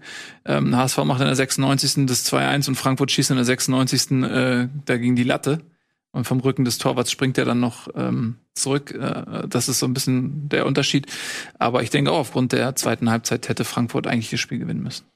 Ja, ich glaube, man hat halt ähm, gesehen, die Einwechslung von Jakic und von Kostic haben auf jeden Fall ähm, deutlichen Aufschwung gebracht. Und ich muss sagen, ich bin, ich weiß, es ist kein guter Saisonstart, ich will jetzt auch nicht schönreden, drei Punkte aus, aus vier Spielen. Ich bin trotzdem relativ entspannt. Also erstens mal ist meine Erwartungshaltung diese Saison, habe ich ja gesagt, eher so eine Übergangssaison. Es ist einfach eine komplett neue Offensive, viele junge Spieler, die noch keine Bundesliga-Erfahrung haben. Das sieht man teilweise auch. Hauke, Lindström, denen fehlt noch ein bisschen die Körperlichkeit, die spielen teilweise auch noch ein bisschen naiv und so. Also, aber die haben die Technik, die, ich, ich sehe da das Potenzial. Ähm, Jakic ist, glaube ich, die wichtigste Verpflichtung fast schon, die die Eintracht gemacht hat, ist nämlich genau der Spielertyp, der der Eintracht gefehlt hat, der neben So sozusagen, der wird in den nächsten Spielen auf jeden Fall Stammspieler werden. Er hat einen guten ersten Eindruck gemacht, obwohl er erst zweimal mit der Mannschaft trainiert hat. Das ist genau der Spieler, den die Eintracht gebraucht hat, damit auch ein So dann ein bisschen weiter sich in die Offensive einschalten kann und nicht so viele Löf äh, Löcher ähm, stopfen muss. Und ein Lammers kann ich noch nicht so einschätzen. Der hatte in der ersten Halbzeit gar nichts gerissen, also war wirklich überhaupt nicht eingebunden. Ne? In der zweiten Halbzeit hat er so ein paar Mal aufblitzen lassen, dass er eben diese technische Stärke hat, die man sich von ihm wünscht, trotz der Größe. Ähm, aber der hat fast zwei Jahre halt auch nicht Fußball gespielt. Ja, so ein bisschen kriege ich da so Bas Dost Vibes, äh, der ja auch zur Eintracht kam und dann erst mal irgendwie ein halbes Jahr lang fit werden musste. Ist nicht ideal, aber für mich hat die Eintracht jetzt eigentlich erst den Kader zusammen und jetzt müssen die zusammen spielen, jetzt müssen die trainieren. Da kommt dann noch Glasner äh, dazu, der auch konkrete Vorstellung hat, die die Spieler erst checken müssen. Die haben letzte Saison Dreierkette gespielt, jetzt spielen sie Viererkette. Ähm, das wird noch besser werden, glaube ich. Allerdings muss man auch sagen, du hast jetzt auch drei Gegner gehabt mit Augsburg, Bielefeld und Stuttgart, wo die, der Anspruch sein sollte, mehr als drei Punkte zu holen. Und jetzt kommt Wolfsburg und Bayern und Fenerbahce. Also das äh, ist jetzt auch nicht einfach. Und dann hast du Druck auf dem Kessel. Aber ich bin irgendwie trotzdem positiv. Ich sehe da nach wie vor äh, die Mannschaft, äh, Kostic hat halt auch gezeigt, er ist halt jetzt noch da, zumindest mal bis zum Winter. Gucken wir, was dann passiert. Und er bringt einfach eine gewisse Qualität und einfach vor allen Dingen eine Dynamik mit. Ähm, und deshalb bin ich eigentlich immer noch noch entspannt, aber es müssen natürlich am Ende des Tages muss halt einfach irgendwann punkten, weil dann auch der Druck, der wird ja immer größer und dann irgendwann wird das ein Thema, ne? Irgendwann denkst du drüber nach und so. Ähm, Was vielleicht ähm, schwierig werden kann für Frankfurt ist eben jetzt diese Euroleague, ja, weil die Verpflichtungen wurden alle relativ spät getätigt, ähm, so dass du nicht die volle Vorbereitung hattest. Du konntest nicht ähm, das System einstudieren. Du hast ja gerade selber gesagt, dass Glasner einige Dinge anders macht, Viererkette statt Fünferkette und eben dann mit den ganzen Neuzugängen braucht es ja eigentlich Zeit, um Automatismen zu finden, das System einzuspielen. Und wenn du unter der Woche gar nicht die Zeit hast, zu trainieren, sondern dich eher darauf konzentrieren musst, zu regenerieren und so weiter, weil du diese ganzen Reisen hast und die Euroleague ist einfach auch ein Knochenprogramm, dann äh, kann das natürlich sein, dass es äh, wirklich ein schwieriges Übergangsjahr ja. wird. Ähm, und die Geduld sollte man mit der Mannschaft auch haben, weil es, wie gesagt, du sagst ja selbst, das sind jetzt alleine, wenn du Hauge, Lammers, Lindström, Jakic, äh, das sind allein Russisch vier, vier neue Leute da. Ähm, Lenz. Lenz ist dann noch neu. Also wird schwierig und wenn man mal die Vergleich mit Wolfsburg zieht, ja, die haben auch neuen Trainer. Aber eingespielte Truppe. Ein, zwei neue Leute. Ja, auch ein, zwei neue Leute, die jetzt auch erstmal integriert werden müssen. Die haben, aber die haben, bitte? Die haben weniger Umbruch, würde ich sagen. Die haben weniger Umbruch, aber die haben eben auch ihr verhältnismäßig einfaches Startprogramm genutzt. Ja. Ne? Ähm, und jetzt geht Frankfurt natürlich eben mit der Bürde dieser drei Punkte in die Spiele gegen die stärkeren Mannschaften, wo sie dann erstmal nicht Favorit sind. Also da kann theoretisch, wenn du gegen Wolfsburg und, und Bayern äh, verlierst, sind sie schon ein bisschen unter Druck. Aber ich glaube auch, dass die Stimmung ähnlich ist wie bei dir, dass die Erwartungshaltung ist nicht so hoch. Die Leute sehen das dass es ein Übergangsjahr ist und deswegen ist, glaube ich, so der Panikmodus nicht so an. Ich möchte nur mal unterstreichen, was für ein Übergang das eigentlich ist, weil du hattest ja jetzt jahrelang schon unter Kovac, dann aber auch unter Hütter sehr von so einer Durchschlagskraft gelebt, von der Körperlichkeit, mhm. von der von der Wucht, die du hattest im Sturm, auch von dem Spiel Mann gegen Mann. Wenn du dir jetzt anguckst, dass du halt die vordere Reihe ist halt Lindström, Kamada, Hauge, Lammers sind alles großartige Techniker, aber das ist halt ein anderer Schnack, das ist auch ein anderer Schlag fürs Thema Pressing. Mhm. Das ist auch jetzt ein anderer Fußball, der da reinkommen muss. Das ist schon relativ relativ großer Übergang, den du da hast. Ähm, nicht nur wegen der ganzen Anzahl an neuen Spielern, sondern auch, was die alles verkörpern. So. Und dieses, dieses klassische Ding, Kostic, Flanke, Silber rein, das letzte Saison so, so gut funktioniert hat, das gibt's ja jetzt nicht mehr. Da, da fehlt ja der Spieler für vorne drin. Und da musst du schon diese neue Idee erstmal sich entwickeln lassen. Klar, aber es ist schon ein größerer Umbruch als zum Beispiel in Wolfsburg, wo du halt relativ weitermachen kannst und musst halt nur ein, zwei, drei neue Spieler integrieren. Das ist mhm. auch noch was anderes, würde ich behaupten. Ja, ich finde aber auch, man bei die gerade bei diesem Spiel gegen Show muss man sagen, war auch einfach ein bisschen Pech dabei. Zwei Lattentreffer äh, am Ende das Ding. Also das äh, ne, hätte auch nach äh, hätte auch anders ausgehen können und auch die anderen beiden Unentschieden, da gab es auch Situationen. Es, es, es ist es fehlt an Kleinigkeiten. Ich weiß, das sagt man immer so leicht und auch Kleinigkeiten sorgen dann am Ende dafür, ähm, dass ich glaube, ich glaube Wolfsburg hatte letzte Saison auch äh, so viele Unentschieden. Die Eintracht hatte auch am Anfang irgendwie so waren glaube ich die beiden Unentschieden Kings oder so. Also ähm, solange die Tendenz in die in die richtige Richtung geht, bin ich noch einigermaßen entspannt und äh, ja, ansonsten äh, ich wollte noch irgendwas sagen, das habe ich jetzt ähm, ich jetzt, ach so, wegen, äh, wegen Europa League, ähm, hat man ja auch gesehen damals äh, unter Hütter noch, äh, der Sieg gegen Marseille war so ein Turning Point dann für die Eintracht, wonach sie dann in der Bundesliga richtig aufgedreht haben. Ich wünsche mir natürlich, dass die Euroleague, auch wenn das natürlich, was du, was du sagst, stimmt mit den Trainingsmöglichkeiten und so, die, die dann beschränkt sind, aber dass das nochmal auch so eine Motivation, also gegen Fener, da wird auch ordentlich Fanalarm sein und Fanalarm. Fan und ähm, sowas ich glaube, dass das auch den Spielern gut tun kann. Das kann auch Bock machen und vielleicht können sie dann ein bisschen was davon auch noch mitnehmen. Weil es war übrigens sehr, sehr leise, weil die Ultras sind ja nicht im Stadion. Und es war teilweise schon ein bisschen, hatte schon fast Geisterspielatmosphäre, so zumindest kam das so am Fernseh, Fernseher rüber. So, ähm, hm. Also dieser, dieser große Faustpfand Fans ist leider ohne die Ultras, muss man zumindest in Frankfurt sagen, geht ja schon ganz schön was verloren, stimmungstechnisch. Lass uns doch mal über Stuttgart reden. Ähm, die ja, haben sich in der ersten Halbzeit ganz gut gewährt und in der zweiten Halbzeit haben sie dann das nötige Glück gehabt. Aber ähm, da muss man auch immer wieder zu sagen, die haben Verletzungspech gerade in der Offensive mit äh, Silas und Kalajdzic fehlen dort zwei ja, hochwertige Stammkräfte eigentlich. Und die sollten jetzt ähm, ersetzt werden durch Mamouche, der kam noch aus Wolfsburg, ich glaube, ist nur geliehen. Und der hat jetzt in vorderster Fronter die alleinige Spitze gegeben. Und ich finde, er hat ein sehr gutes Spiel gemacht, war sehr auffällig, äh, sehr ähm, viel unterwegs, hatte auch die meisten Abschlüsse und eben dann am Ende auch das Tor, was er so ein bisschen erzwungen hat. Ähm, aber der, ja, der hat einen ganz guten Einstand gegeben, muss man sagen. Und ansonsten ist Stuttgart kommt schwer in die Saison. Natürlich, wie gesagt, eben auch verletzungsbedingt, aber ähm, am Ende war das dann tatsächlich ein glücklicher Punkt, muss man sagen. Ja, ich wollte noch eine Statistik. Kostic 30 Minuten nur gespielt, zehn Flanken, vier Torschussvorlagen, ein Tor in 30 Minuten. Ja, den haben sie nicht in den Griff gekriegt. Und auch das Tor war so ein typisches Kostic-Tor, wo man sich fragt, okay, habt ihr mal so ein bisschen Videomaterial zur Verfügung gestellt bekommen, weil dieses Tor aus der Position flach äh, ins lange Eck, das ist nicht sein erstes dieser Art. Aber auch mhm. extrem schwer zu verteidigen, ja. also ja. zu halten dann. Nochmal kurz zu Stuttgart. Ich finde, die sind defensiv momentan ein bisschen wackelig. Also mhm. die haben am Anfang noch versucht, mit einem hohen Pressing wirklich zu überzeugen, aber dann hat man sich immer weiter hinten reindrängen lassen. Ähm, hatte Ralf auch gut dargestellt, unser Kollege Ralf Gunisch, schöne Grüße auf der, der Zone, dass sie im Mittelfeld nicht gut abgestimmt waren und da immer wieder so Räume gab für Frankfurt zum Reinspielen. Also mhm. die Defensive von Stuttgart gefällt mir momentan nicht ganz so gut und offensiv war bis auf Mamouche auch nicht viel zu sehen. Also da waren relativ wenig zusammenhängende Kombinationen.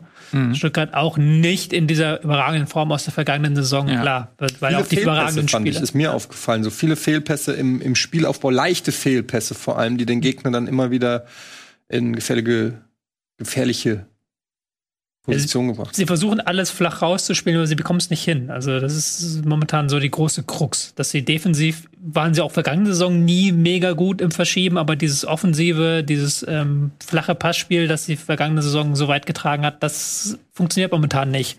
Und in der Rückrunde hatten es dann halt aufgefangen mit einem guten Flügelspiel, aber auch da halt. Mhm. Aber du hast auch eine ähnliche Situation ähm, wie in Frankfurt im Prinzip, weil du mit Sosa jemanden hast, der Kalajdzic ähnlich bedient hat wie Kostic. Ähm, Silva bedient hat und ja. Kalajdzic ist ja auch einfach fast zwei Meter groß oder was und super kopfballstark und Sosa ist ein super Flankengeber, aber wenn du ähm, in der Mitte niemanden hast, äh, Mamouche ist jetzt kein klassischer Strafraumstürmer, der ein äh, überragendes Kopfballspiel hätte und auch ne, was ich, ein Klimowitz zum Beispiel ist auch eher ein äh, kleinerer, dribbelstarker Spieler. Da fehlen natürlich dann dann auch die Abnehmer für diese Flanken. Also das ist natürlich dann auch nochmal ja, also jetzt, genau, das ist ein sehr gutes Beispiel. So ist halt keine einzige Torschussvorlage in diesem Spiel was ja sonst sein Ding ist. Ja. So, und wo auch das Spiel so ein Stück weit darauf ausgerichtet ist. Genau, also muss Stuttgart sich dann natürlich dementsprechend auch ein bisschen anpassen und das fehlt, fällt ihnen momentan noch ein bisschen schwer. So, machen wir mal weiter. Nico, such dir mal ein Spiel aus. Welches willst du? Ja, lass uns mal über das Langweiligste sprechen. Union gegen Augsburg. Oh. Union gegen Augsburg. Äh, das klingt natürlich erstmal langweilig, sagen wir ehrlich. Ähm, mit einem 0 zu 0 drangehängt natürlich umso mehr. Aber äh, war es denn auch wirklich langweilig? Weil, also hat Union nicht sogar dreimal Aluminium getroffen? Genau. War es nicht vielleicht eigentlich ein ganz munteres Spielchen, dem nur die Tore fehlten? Das gehört zu diesen Spielen, wo dann immer die äh, Fußballjournalisten seit äh, 250 Jahren schreiben, ein 0-0 der besseren Sorte, mhm. weil sie ja beide recht ambitioniert waren. Ähm, und ich meine, Union Berlin ist äh, nach meinem Empfinden, nach meinem Gefühl eh immer jedes Spiel für etwas gut. So, und kann immer gefährlich werden. Das, das haben sie ja letzte Saison schon bewiesen und auch bisher, ich meine, muss man sagen, immer noch ungeschlagen. Das ist alles gar nicht so schlecht. Bei Augsburg hatte ich aber das Gefühl, dass da langsam eine Truppe den Mut zusammennimmt, dass sie doch an der Saison teilnehmen wollen. Mhm. Äh, äh, und ähm, es hat dann am Ende nicht ganz gereicht und nicht funktioniert. Und ich glaube auch ein glücklicher Punkt. Trotzdem äh, fand ich es auf beiden Seiten gut gespielt, denn auch Augsburg hat auf jeden Fall versucht mitzuspielen. Und das bei Union zu machen, ist dann natürlich auch ähm, vielleicht schon mal ein kleines Signal für die Mannschaft, dass, dass es nicht wie Fürth enden soll. Mhm. Mhm. mhm. Das war ein zustimmender Nicker von Herrn Escher, oder? Das ist immer super, ne? Ja, ja. das ist das Beste. Echt das Beste. Das ich soll ja nicht mehr nicken. Wenn ihr redet, jetzt nick ich danach, ist auch nicht richtig. Am besten mache ich gar nichts mehr. Äh, nein, das ist super. Das nee, ich hab, nein, das Schöne, ich, ich rede und höre immer so ein hm, hm, hm. Das gibt mir so Bestätigung. Okay, sag noch einen Satz. Das war gut, was du gesagt hast. Ja, mach weiter, trau dich. Gib, gib trau eine gute mündliche Note nachher.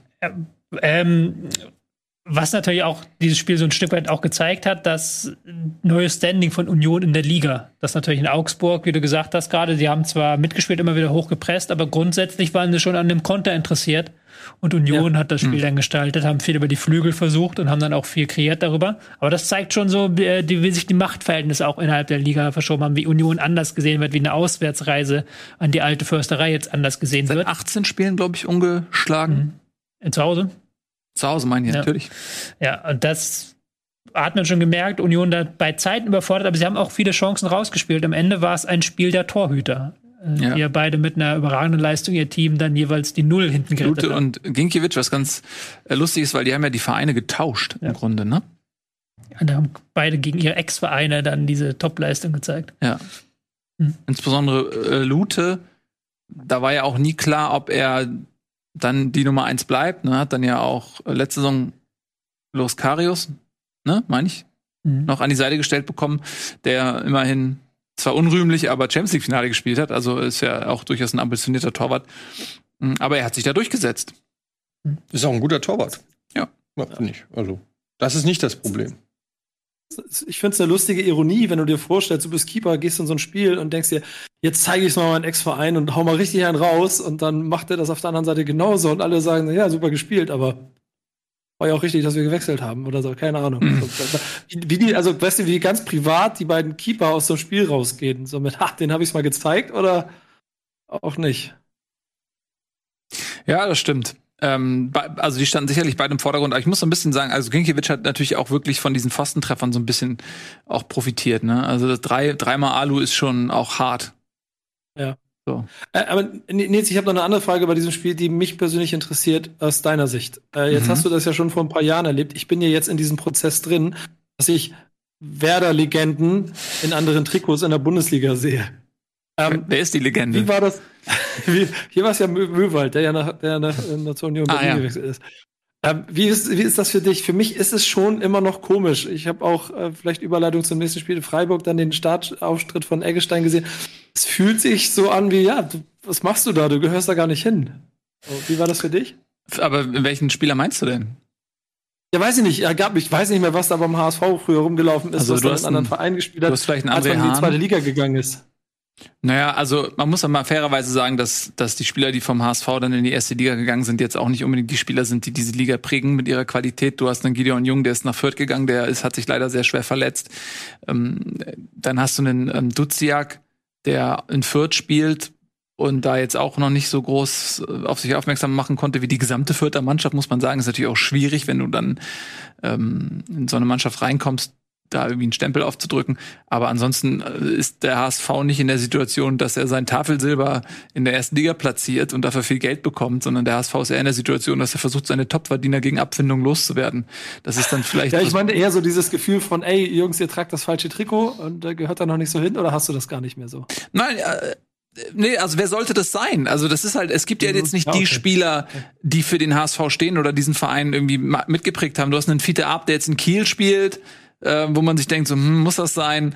Ähm, aber also wen soll ich dann nehmen? Kostic war beim HSV was zwei Jahre, hat da jetzt in der Zeit auch nicht viel reißen können. Ja, okay. Er spielt in Frankfurt, wie gesagt, André Hahn. Also es gibt keinen, keinen Spieler, wo ich sage, ja, okay, das, das ist unnötig. Heumin Son, kann Fall, ich mich nicht dran gewöhnen. ja, ja. Boateng. Ich bin Boateng. auf jeden Fall sehr, äh, sehr, sehr gespannt darauf, wie die sich machen. Weil, dass er gleich Startelfdebüt gekriegt hat, Möwald, hat mich schon gewundert. Auch überraschend, war ja auch über eine Überraschung, raus. dass ja. er da gespielt hat. Ähm, mit ja, Kedira, genau. Möwald, Öztunali. Haben sie wahrscheinlich auch gedacht, sie müssen da in Gegengewicht schaffen gegen Öztunali dann mit Möwald und ähm, einem Kedira. Jetzt Tunali übrigens natürlich ähm, in Hamburg ausgebildet worden, äh, Enkel von Uwe Seeler. Ne? Man muss also vielleicht bei dem so ein bisschen, der gehört eigentlich nach Hamburg. Aber also, je mehr wir drüber reden, so langsam fängt es an weh zu tun, ne? Na, nee, also ganz ehrlich, ich habe andere Schmerzen. Das ist so, als, als wenn, wenn du dein ganzer Körper ist eingegipst und dann äh, fragt dir jemand, ey, hast du auch leichtes Kribbeln im linken Zeh, was sehr unangenehm ist? Ja, Okay, habe ich auch. Spüre ich nur nicht. Ich spüre andere ja, Sachen. Okay, weiter geht's. Kommen wir zu Freiburg. Kommen wir zu Freiburg und vor allen Dingen kommen wir damit nicht nur zu Freiburg, sondern wir kommen auch ähm, zum ersten FC Köln. Es ist immer die Frage, wenn man solche Begegnungen schaut, wer bestimmt die äh, Narrative in diesem Match. Und ähm, früher wäre es vielleicht Freiburg gewesen, wenn man sagt, so, ah, die tapferen Breisgauer spielen wieder unerwartet gut. Aber dieses Mal ist es Köln, die unerwartet gut spielen, die auch dort lange in Führung lagen, kurz vor Schluss dann erst den Ausgleich ähm, kassiert haben. Das dann auch sehr unglücklich durch ein Eigentor ähm, die hätten fast diese Geschichte, die sie eben gerade schreiben, weitererzählen können. Also redet man wahrscheinlich dann jetzt eher über den FC als über den SC, oder?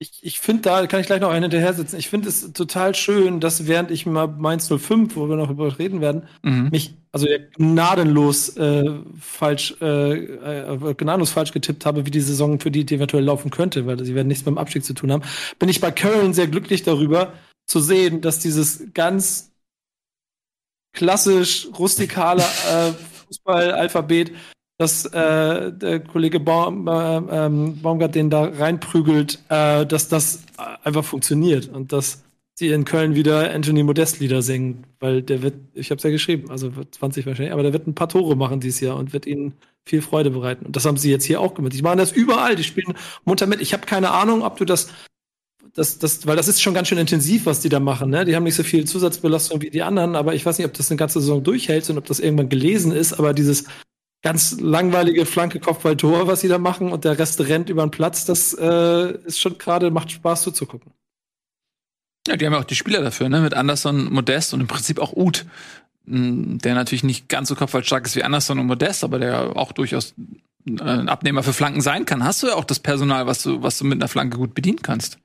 Macht ja Sinn, saß, ne? der stand ja letzte, Woche, letzte Saison auch schon rum, da hat er nicht Flanke Kopfballtor gekriegt. Ja, ja, da haben die auch anders gespielt. Da haben sie, äh, da kamen die Flanken aus der eigenen Hälfte in Form von Befreiungsschlägen.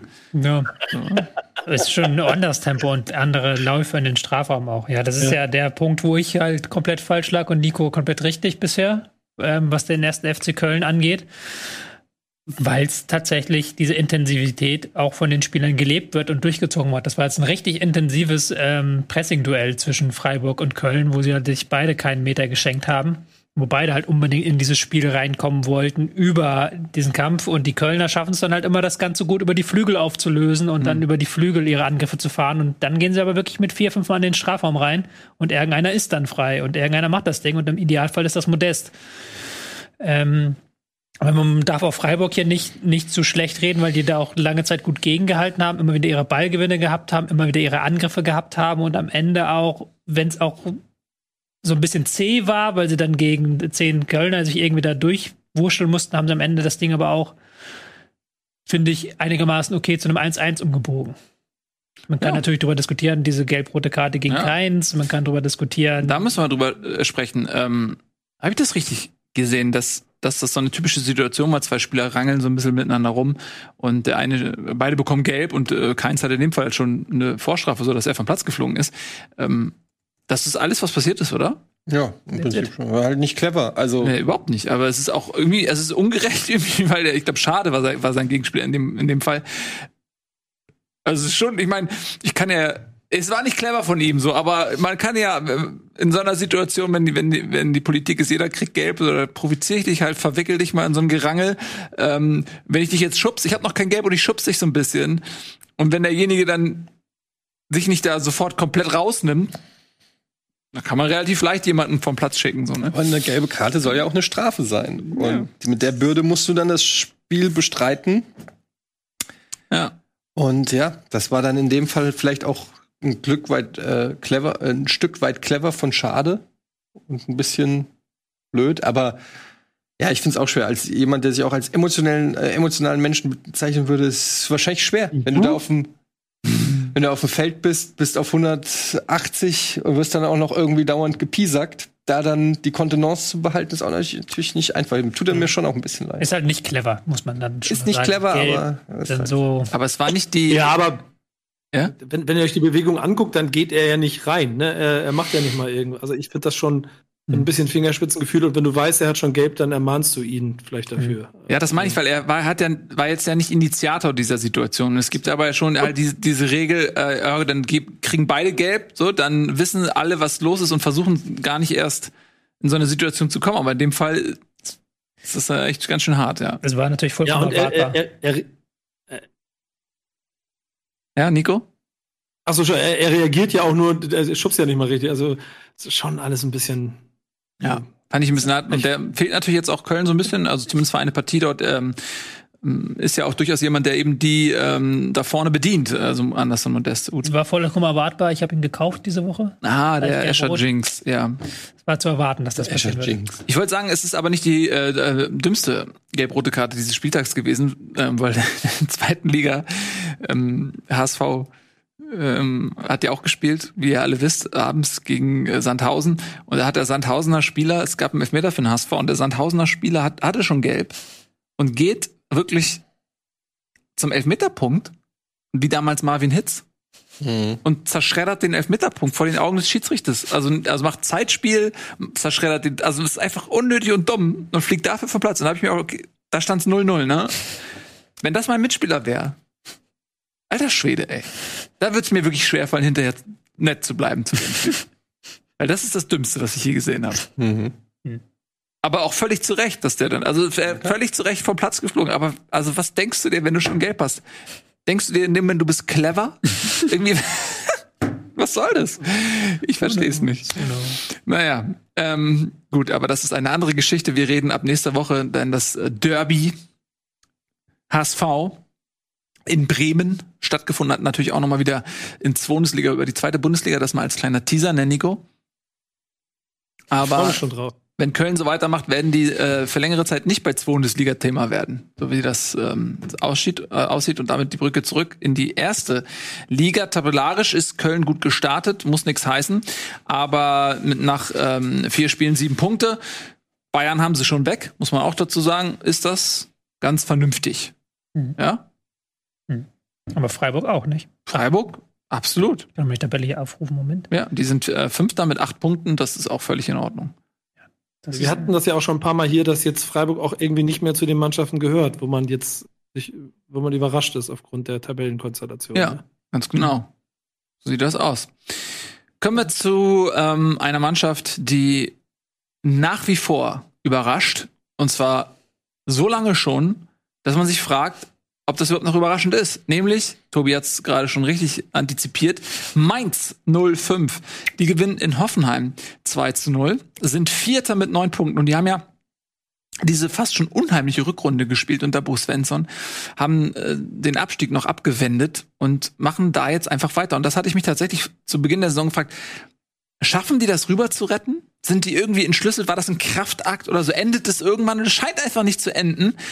Ähm, und wenn Mainz jetzt tatsächlich es irgendwie schaffen sollte, Hin- und Rückrunde so zu spielen, wie sie die Rückrunde letztes Jahr gespielt haben, meine Fresse, kann man sich gar nicht ausmalen, wo das lan- landen könnte am Ende. oder? Ich bin noch nicht in der, ganz in diesem Hype angekommen, auch wenn ich natürlich die Ergebnisse respektiere, aber ähm, ich, ich bin mir noch nicht sicher, ob das sich über eine ganze Saison ähm, so trägt. Ich halte aber auch nicht so viel von Hoffenheim, muss ich ganz ehrlich sagen. Ich, äh, die haben natürlich einen Sieg äh, gehabt gegen Leipzig, der ihnen jetzt so ein bisschen auch Schwung gegeben hat. War doch, war das nicht Anfang der Saison oder was? Mainz jetzt? Mainz, Mainz, Ja, die haben am Genau, und dann aber haben sie auch gegen Bochum verloren, ähm, gegen Fürth haben sie dann wieder gewonnen. Also mir fehlt dann noch so ein bisschen die äh, Probe aufs Exempel.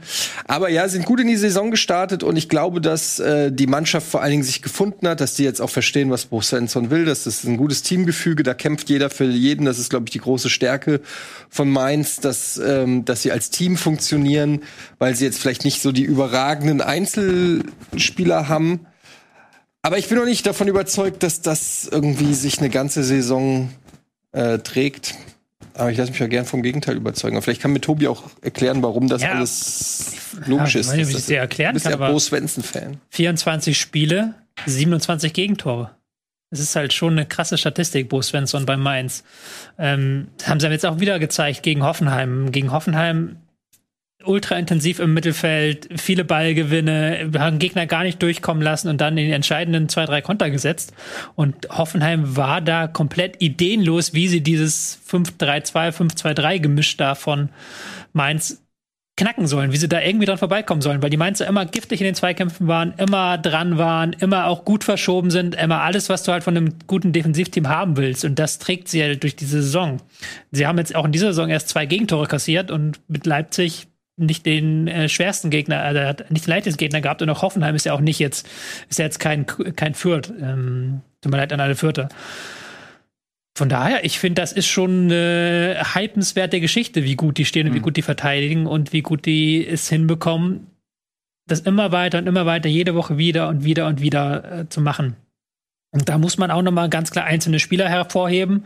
Ähm, jetzt ist St. Just hat am Wochenende ein sehr, sehr starkes Spiel gemacht. Hinten hat alles weggeräumt, was weggeht und dann immer noch den Blick nach vorne, den Weg nach vorne gegangen. Chor ist im Zentrum, hat ein unfassbares Auge, der weiß genau, wann er rauszurücken hat, wann er zurückzugehen hat, der tut dem Spiel sehr, sehr gut.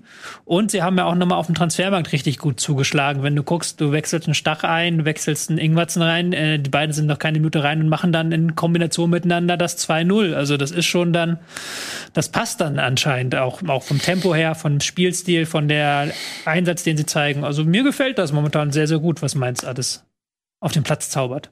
Ich muss auch sagen, ähm, dass sie Niakate und St. Just halten konnten, ist natürlich sensationell. Das waren zwei begehrte Spieler. St. Just sehr, sehr schnell. Niakate auch immer wieder torgefährlich. Ähm, hat auch diese Gewinnermentalität einfach, ähm, finde ich, Niakate.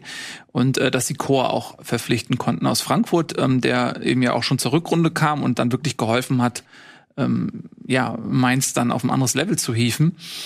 Und ähm, das Allerwichtigste ist, glaube ich, auch diese Mentalität, dass sie gelernt haben, pass auf, das funktioniert nur, wenn das ganze Team, das ganze Kollektiv sich den Arsch aufreißt. Und das ist, glaube ich, das größte Verdienst auch von Bo Svensson, dass er einfach eine Führungspersönlichkeit ähm, zu sein scheint, der diese Mannschaft auf Kurs gebracht hat. Ja, und die, die spielen jetzt wie eine Mannschaft. Die wissen, sie können nur gewinnen, sie können nur bestehen, wenn sie ähm, ja, eben als, als Ganzes, als Team eben auftreten und nicht irgendwie jeder für sich. Ja. Mhm. Ja, die äh, Frage bei Nia KT noch, ob er länger fehlt, weil du ihn gerade erwähnt hast, weil es musste verletzungsbedingt relativ früh raus und könnte sein, dass das ein, nur eine Zerrung ist, kann aber was Schlimmer sein. Mal schauen. Ist, glaube ich, auch ein sehr wichtiger Spieler. Ja, definitiv. Ja, und Hoffenheim, die sind unbeständig, das waren sie letztes Jahr schon. Top oder top. Ähm, das war jetzt erstmal wieder nix. Ja, ist ja so. Du weißt bei Hoffenheim nicht, was du kriegst. Also. Dass du jetzt den armen Dietmar so beleidigst. Findest du, find, dass er das persönlich nehmen Hopp können? oder top? Hopp oder top, stimmt. Ja, okay, es macht natürlich Sinn. Ähm, ja, war nicht gewollt, aber macht erschreckenderweise wirklich Sinn. Ähm, ja, ich bin ein bisschen enttäuscht einfach von, von Hoffenheim, muss ich sagen. Ja, das ist irgendwie so, wie wir Hoffenheim unter ähm, Sebastian Hoeneß auch irgendwie schon vergangene Saison gesehen haben. Immer mal wieder ein Spiel, wo sie eine gewisse Klasse aufblitzen lassen, wo du denkst, okay, jetzt haben sie es begriffen, dann kommen wieder so zwei, drei Partien, wo nichts davon wieder funktioniert. Ich werde nicht so richtig schlau irgendwie draus. Ähm, ich finde aber auch, ich, ich gucke mir den Kader an und denk so, ich denke dann immer so, wen hätte ich gern davon? Klar, Kramaric würde wohl jeder sagen, aber er ist auch für mich ähm, immer so ein Spieler, der auch nicht diese Topform jedes Spiel bringt. Der hat dann wieder auch so zwei, drei Spiele, wo nix, dann kommen wir ein Doppelpack und ein Assist, irgendwie macht er drei Scorer in einem Spiel, dann wieder zwei, drei Spiele, wo er untertaucht.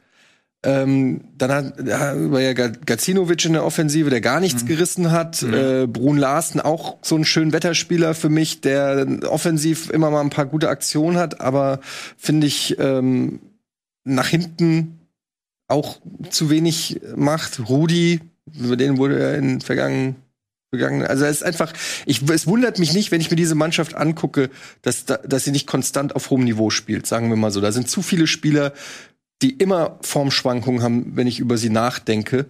Ähm, und dazu noch eine verletzungsanfällige Mannschaft, finde ich.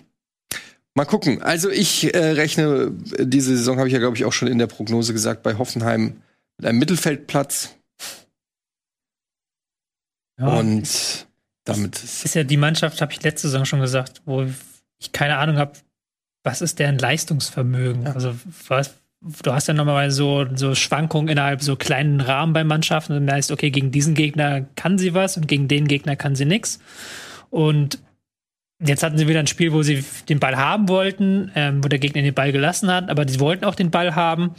Und anders als zu Saisonbeginn, als das relativ gut aussah gegen Augsburg, sah es jetzt sehr schlecht aus gegen Mainz. Sehr ideenarm und sehr wenig Durchschlagskraft. Also, wie du gerade gesagt hast, es ist so schwankend. Du weißt gar nicht, wozu ist diese Mannschaft eigentlich fähig, an äh, realistisch gesehen. So ein bisschen immer, wenn du Leverkusen auf Wisch bestellst, kriegst du Hoffenheim. Ja, ein bisschen was ist da dran.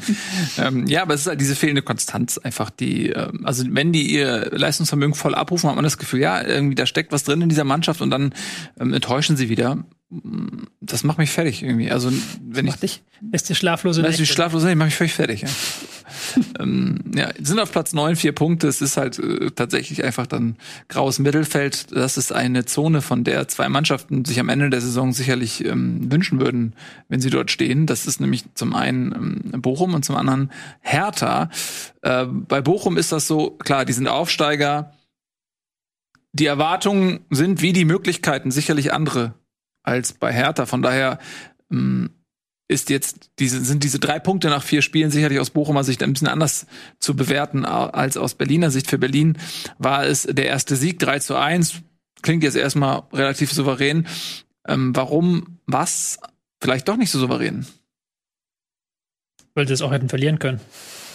Sagen wir, wie es ist. Also Hertha hat aus vier Schüssen drei Tore gemacht und äh, Bochum hat aus durchaus einiger, einigen Möglichkeiten ein Tor gemacht. Dann ist Fußball manchmal sehr grausam. Aber es zeigt halt schon der Punkt, an dem ähm, Hertha BSC aktuell steckt, wenn sie eben nach Bochum reisen und dann von der ersten Minute an relativ defensiv spielen, 5-3-2, ähm, gar keine großen Pressing-Bemühungen machen, sondern wirklich hoffen, dass der Gegner einen Fehler begeht und sie dann da reinkontern können. Und ganz krass fand ich dann nach dem 2 zu 0, wo sie sich nur noch hinten reingestellt haben und gar nicht mehr versucht haben, in irgendeiner Weise was nach vorne zu machen. Und dann äh, Bochum da wirklich zwei, dreimal das richtig gut auseinander kombiniert hat und man auch gedacht hat, okay, dafür, dass ihr jetzt so tief steht und nichts macht, verteidigt ihr aber auch nicht gut genug. So. Aber ein paar, paar Statistiken. Äh, 18 Torschüsse, 80 Prozent äh, Passquote, 67 Prozent Ballbesitz, 56 Prozent äh, Zweikampfquote. Wir reden hier von Bochum. Also ähm, die Leistung von Hertha war nicht gut. Das äh, finde ich muss man wirklich festhalten. Das ist also teilweise sogar erschreckend. Wir sprechen hier vom VfL Bochum. Hertha BSC mit dem Rücken an der äh, an der Wand. Ähm, ich ich weiß nicht, was da los ist in Berlin. Ja, ähm, es ist tatsächlich ein bisschen erschreckend, wenn man bedenkt, was dort einfach investiert worden ist, ja auch in den Kader. Und wenn man sich die Startelf einmal anschaut, dann wirkt es aber auch so ein bisschen so, als wenn Dardai sagt, ja, ich stell zur Not die jungen Leute auf. Äh, äh, Jastrzębski hat gespielt, dann hast du gut Richter und Belfodil sind Neuzugänge, wo du auch denkst, okay, seien wir mal ehrlich, Belfodil kommt von der Bank von Hoffenheim und Richter Von der Bank von Augsburg. also, ja, es ist ja so. Ja. Und dann hast du Spieler, die dort äh, eingewechselt werden. Ein äh, Gechter wird eingewechselt, ähm, ein Maulida wird eingewechselt. Mm, Ich glaube, also bei allem Respekt vor, auch insbesondere vor, also vor den Jungen natürlich insbesondere von den jungen Spielern, aber das ist, glaube ich, nicht die Mannschaft, die man sich in, in Hertha am Reißbrett gezeichnet hat, als das alles losging. Das ist so ein komischer Kader. Du hast eigentlich nur drei Spielertypen in diesem Kader. Das eine sind solide Verteidiger, die aber mit dem Schwächen am Ball haben. Spielertyp 1. Spielertyp 2 ist Mittelfeldspieler, die viel Raum abdecken, aber das nicht immer auf die intelligenteste Weise. Und Spielertyp Nummer 3 sind Angreifer, die gerne in Tempo-Dribblings im 1 gegen 1 gehen. Das waren die drei Spielertypen, die auf dem Feld standen. Du kannst Serda vielleicht noch rausheben, der noch im Mittelfeld eine gewisse Spielintelligenz mitbringt. Aber ansonsten ist das ein sehr seltsam zusammengewürfelter Kader. Und das bleibt ja auch durch- dadurch, dass am Deadline Day nichts mehr gekommen ist. Und ja, wie gesagt, das war sehr ambitionslos, was die gespielt haben. Die wollten halt nur diesen, diese drei Punkte irgendwie holen, haben sie jetzt geschafft. Aber wenn Bochum da ein bisschen cleverer ist bei den Situationen, die sie verteidigen müssen, einfach ein bisschen besser verteidigen. Das war so, aus Bochumer Sicht war das so ein typisches Spiel. Hupsala, wir sind in der ersten Bundesliga angekommen. So, weil die Dinger, die du in der zweiten Liga vielleicht machen darfst, die werden halt hier bestraft von so einem Gegner und dann verlierst du ein Ding, was du in der zweiten Liga wahrscheinlich 2-0 gewonnen hättest oder 2-1 oder irgendwie noch geredet hast, verlierst du hier 3-1. Ja, und damit der erste Sieg für Berlin, der sie so ein bisschen aufatmen lässt. Aber wenn das so weitergeht, dann werden die äh, Dauergast sein im unteren Tabellendrittel. Wenn sich jetzt beweisen, als nächstes gegen Gräuter führt, Ja. zu Hause. Da muss eigentlich schon wieder ein Dreier her. Bin ich mal gespannt. Und dann äh, bist du schon in Leipzig. Ja, also. Hm. Ja. Ähm, gut, müssen wir mal weiter schauen, wie das sich da, wie das sich da entwickelt, auch mit Dardai. Es hat auch nicht jedem gefallen, wie der sich auch Kofeld geäußert wird hat. schon gerü- gerüchtet. Äh, Habe ich gelesen. ja, Der Mann. ja, ist aber auch schon lange auf dem Markt. Also Das, das wäre zu viel Schmerz, glaube ich, für Nico. Ja, das könnte Nico nicht ertragen. Ähm, ähm, hier, Gladbach gegen Bielefeld. Das ist wieder ein so ein Spiel gewesen, ähm, David gegen Goliath. So ein bisschen wie Be- Berlin gegen Bochum. Um es ein bisschen zu übertreiben. Wobei ja diese, diese Metapher auch Quatsch ist, weil ich meine, David hatte eine fucking Steinschleuder. Und zu der Zeit waren Steinschleuder die super tödlichen Waffen zu der Zeit. Also die, die Geschichte ist sowieso fragwürdig. Wird immer verschönt. Nur weil jemand groß ist, heißt es ja nicht, dass er irgendwie einen Stein gegen den Kopf aushalten kann. Von daher, lass uns diese Metapher nochmal irgendwie überdenken. Ähm, aber in dem Fall. Äh, Gibt es nicht aus dem Gaming irgendeine Metapher, die ihr da so einsetzen könnt, die funktionieren würde? So, so. äh, aus FIFA vielleicht. Weiß ich nicht. Was denn das? Was denn? Also welche Spiele? Nee, es geht doch um die, die Personen gegeneinander. Ihr seid doch die Gaming-Pros. Irgendwelche Gaming-Charakter, die so der David wären, die gegen den Goliath gekämpft haben, die beide Superstars waren, die jeder Gamer kennt. Ja, also wir sind ja in erster Linie Nee, Fußballexperten und dieses Gaming ist ja, Ja. auch für Kinder und für Leute, die einfach nicht erwachsen werden wollen, im Gegensatz zu Fußball, wo wir uns sehr gut auskennen. Wenn schon richtig. Absolut. Ähm, deswegen lass uns beim Fußball bleiben. Ich habe jetzt ähm, leider nichts, was dieses Spiel adäquat beschreiben würde, außer einfach zu sagen Gladbach gegen Bielefeld. ähm, also auch Gladbach hat sich durchaus schwer getan. Es gab dann da irgendwie so einen Doppelschlag ähm, in der 69. und in der 72. durch Stindl und Zakaria und davor stand es 1-1, da war Bielefeld gut im Spiel. Also es war ein bisschen unglücklich aus Bielefelder Sicht, dieses Spiel so zu verlieren. Ja, es war auch ein äh, überraschend flottes Spiel. Also ähm, Gladbach hatte zwar die Mehrzahl des Ballbesitzes, klar, wenn du gegen Bielefeld spielst, ist das so. Ähm, aber sie haben auch immer wieder so Fehler im Aufbauspiel gemacht, die Bielefeld auch dann ganz gut genutzt hat und dann immer mit Tempo auf die Flügel und dann geguckt, dass sie den zweiten Pfosten finden mit ihren Flanken.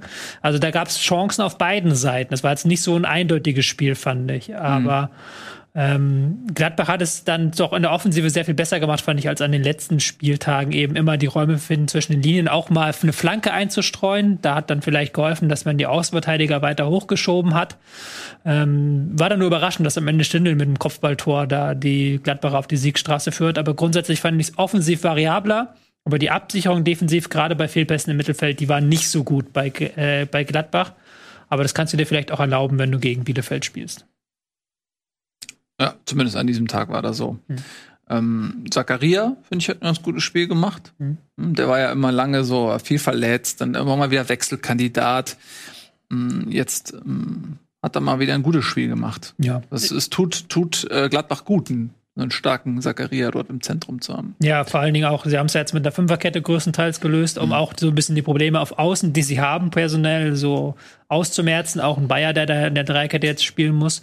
Und das hat ihnen, glaube ich, auch ganz gut getan. Ähm, einfach so für eine gewisse Sicherheit im Spielablauf und dann mit Zakaria davor. Aber auch da war halt immer noch manchmal Zakaria zusammen mit Neuhaus zu offensiv, sodass da halt Lücken entstanden sind, die äh, Okugawa dann sehr stark angelaufen hat und sehr stark gesehen hat. Also auch da nicht optimal, aber es ist schon auf einem besseren Weg. Und dieses, dieser Sieg war, glaube ich, sehr, sehr wichtig, weil ansonsten hätten Ja. wir jetzt ja so über die totale Krise reden müssen. Dann wäre Gladbach sehr viel weiter vorne in der Sendung aufgetaucht. Ja, dann wären sie nämlich mit einem Punkt oder zwei bei einem Unentschieden ähm, ja, äh, direkt auf dem direkten Abstiegsplatz. Das wäre natürlich ein sehr versauter Start.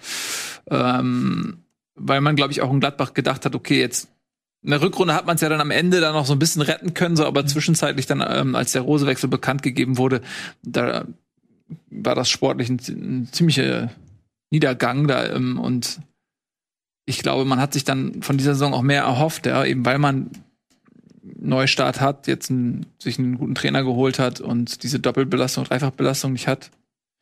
Ähm, Von daher schon ein bisschen enttäuschend auch, ja. Ja, und hat auch nicht so wie Gladbach, also nicht, äh, Entschuldigung, man hat jetzt nicht so wie Frankfurt so einen riesigen Umbruch in der Mhm. Offensivzentrale, sondern man ist ja personell größtenteils zusammengeblieben. Was man natürlich jetzt hat, sind Versetzungssorgen. Dadurch kannst du halt eben auch nicht das spielen, was du vielleicht spielen lassen könntest. Mhm. Gerade weil Hütter ja auch ein Trainer ist, der für Durchschlagskraft steht. Und das ist was anderes, wenn du natürlich ein Thuram fehlt, wenn Embolo nicht, nicht auf der Höhe ist. Ähm, dann vorne hast du nur Player drin und dann Stindl und Hofmann herum. Das ist dann wieder ein anderes Spiel und da ist dann die Frage, wie man da noch ein Gleichgewicht hinbekommt. Auch gerade ein Gleichgewicht aus Offensive und Defensive. Mhm. Ja, auf jeden Fall. Ja, und damit haben wir, denke ich, alle Spiele für diesen Spieltag behandelt. Ja, nächste Woche gibt es natürlich eine neue Folge Bundesliga, aber es gibt auch eine neue Folge Bundesliga. Da werfen wir natürlich wieder einen Blick ähm, auf die zweite Liga. Ich glaube, das ist etwas, was euch auch sehr interessiert. Ähm, da kann man dann, denke ich, nach dann äh, sieben Spieltagen ja auch schon mal tatsächlich so ein kleines Zwischenfazit ziehen. Was ist das? Ein Fünftel der Saison oder so, ne? Nicht, äh, Das kann niemand ausrechnen. kann niemand das ist unmöglich auszurechnen, ne? Sieben Äh, 34 durch 7 ist ja auch durch schwierig. 34, schwierig. 34 durch Ab wie vielen Spieltagen, ab wie vielen Spieltagen darf man eurer Meinung nach quasi Man sagt doch immer so, nach zehn Spieltagen hat man eine, äh, eine erste verlässliche Aussage. Habe hab ich mal so gehört. Gehört für, beim Oh. Statistischen Bundesamt. Ich weiß nicht, so eine, so eine, ich glaube, ja, in irgendwelchen Ja. Pressekonferenzen sagen die Trainer das gerne mal, dass so nach zehn Spieltagen kann man so ein erstes Fazit ziehen, habe ich mal. So aufgeschnappt und abgespeichert. haben wir noch ein bisschen Zeit. Ja, aber wir freuen uns, ne, Nico? Ich freue mich wahnsinnig. Ich habe vor ein paar Wochen keinen Bock gehabt auf die zweite Liga. Jetzt bin ich im Derby-Fieber. das war ein Reim. Jo, ich bin aus. Peace out. Ich bin raus wie Sau? Ja, das auch. Ich bin raus wie Sau. Peace out. Was? Peace out. Peace Peace out. Ich bin, Peace bin Ja. raus wie Pizarro. Peace out ist ein äh, gutes Stichwort, denn diese Sendung ist jetzt auch vorbei. Wir sind auch raus. Ich gucke noch mal eben äh, heute Abend um äh, so 22 Uhr. Wie spät ist es jetzt? Nicht 22 Uhr. Nein, jetzt ist es nicht 22 Uhr. Natürlich ist es 22 dunkel Uhr. ist es fast 22 Uhr. Jetzt äh, sehen wir nämlich mich jetzt wieder. Ähm, ich bin jetzt Von zu Hause? Da muss ich dir beeilen. Du musst ja, deswegen versuche ich ja die. Sendung schnell ab und zu reden. Ich fahre jetzt schnell nach Hause und äh, gehe dort in mein Home-Studio. Ich habe ja 100 Quadratmeter Greenscreen-Fläche Ja. mir eingerichtet. Um, die Maske ist nur bis 22.30 Uhr da. Deswegen muss ich mich ein bisschen Schnell. beeilen. Ähm, und dann äh, machen wir gleich ein bisschen Let's Play. Ein bisschen Dark Souls, ein bisschen Fallout 4, ein bisschen rumhängen miteinander, ein bisschen quatschen. Also bleibt auf jeden Fall dran. Das wird richtig, richtig gut. Und wir bedanken uns äh, bei Nico. Wir bedanken uns äh, bei Tobi, bei Eddie und bei unserem fantastischen neuen Studio, was uns jetzt in Zukunft eine Heimat sein wird und nicht mich zusammenschlagen mit deinen Riesenfäusten. Ah! Und wir arbeiten noch ein bisschen dran an der, an der Monitorsituation. Das ist auch alles neu hier. Ne? Wir gucken noch mal ein bisschen, dass wir das noch ein bisschen verfeinern. Also das war's von. Aber weißt du was? Nächstes Mal komme ich einfach ins nächstes Mal komme ich einfach Ja, ins Studio. endlich kommst Endlich du. Ja, endlich. kommt er wieder hierhin. Endlich kommt. Ja, dann schwing Ja, dein Eddie, Popo Eddie, hierher. dann, dann, reden wir mal Tacheles über das, was du die letzten ja. 18 Monate dir da so geleistet hast, Komm, wenn ich nicht im Studio war. Komm rein wie Sau. Sagt man Ja. auch bei uns. Ne? Dann So, das war von, was von uns. Macht's gut. Tschüss und auf Wiedersehen. Bundesliga wird präsentiert von LG OLED Evo.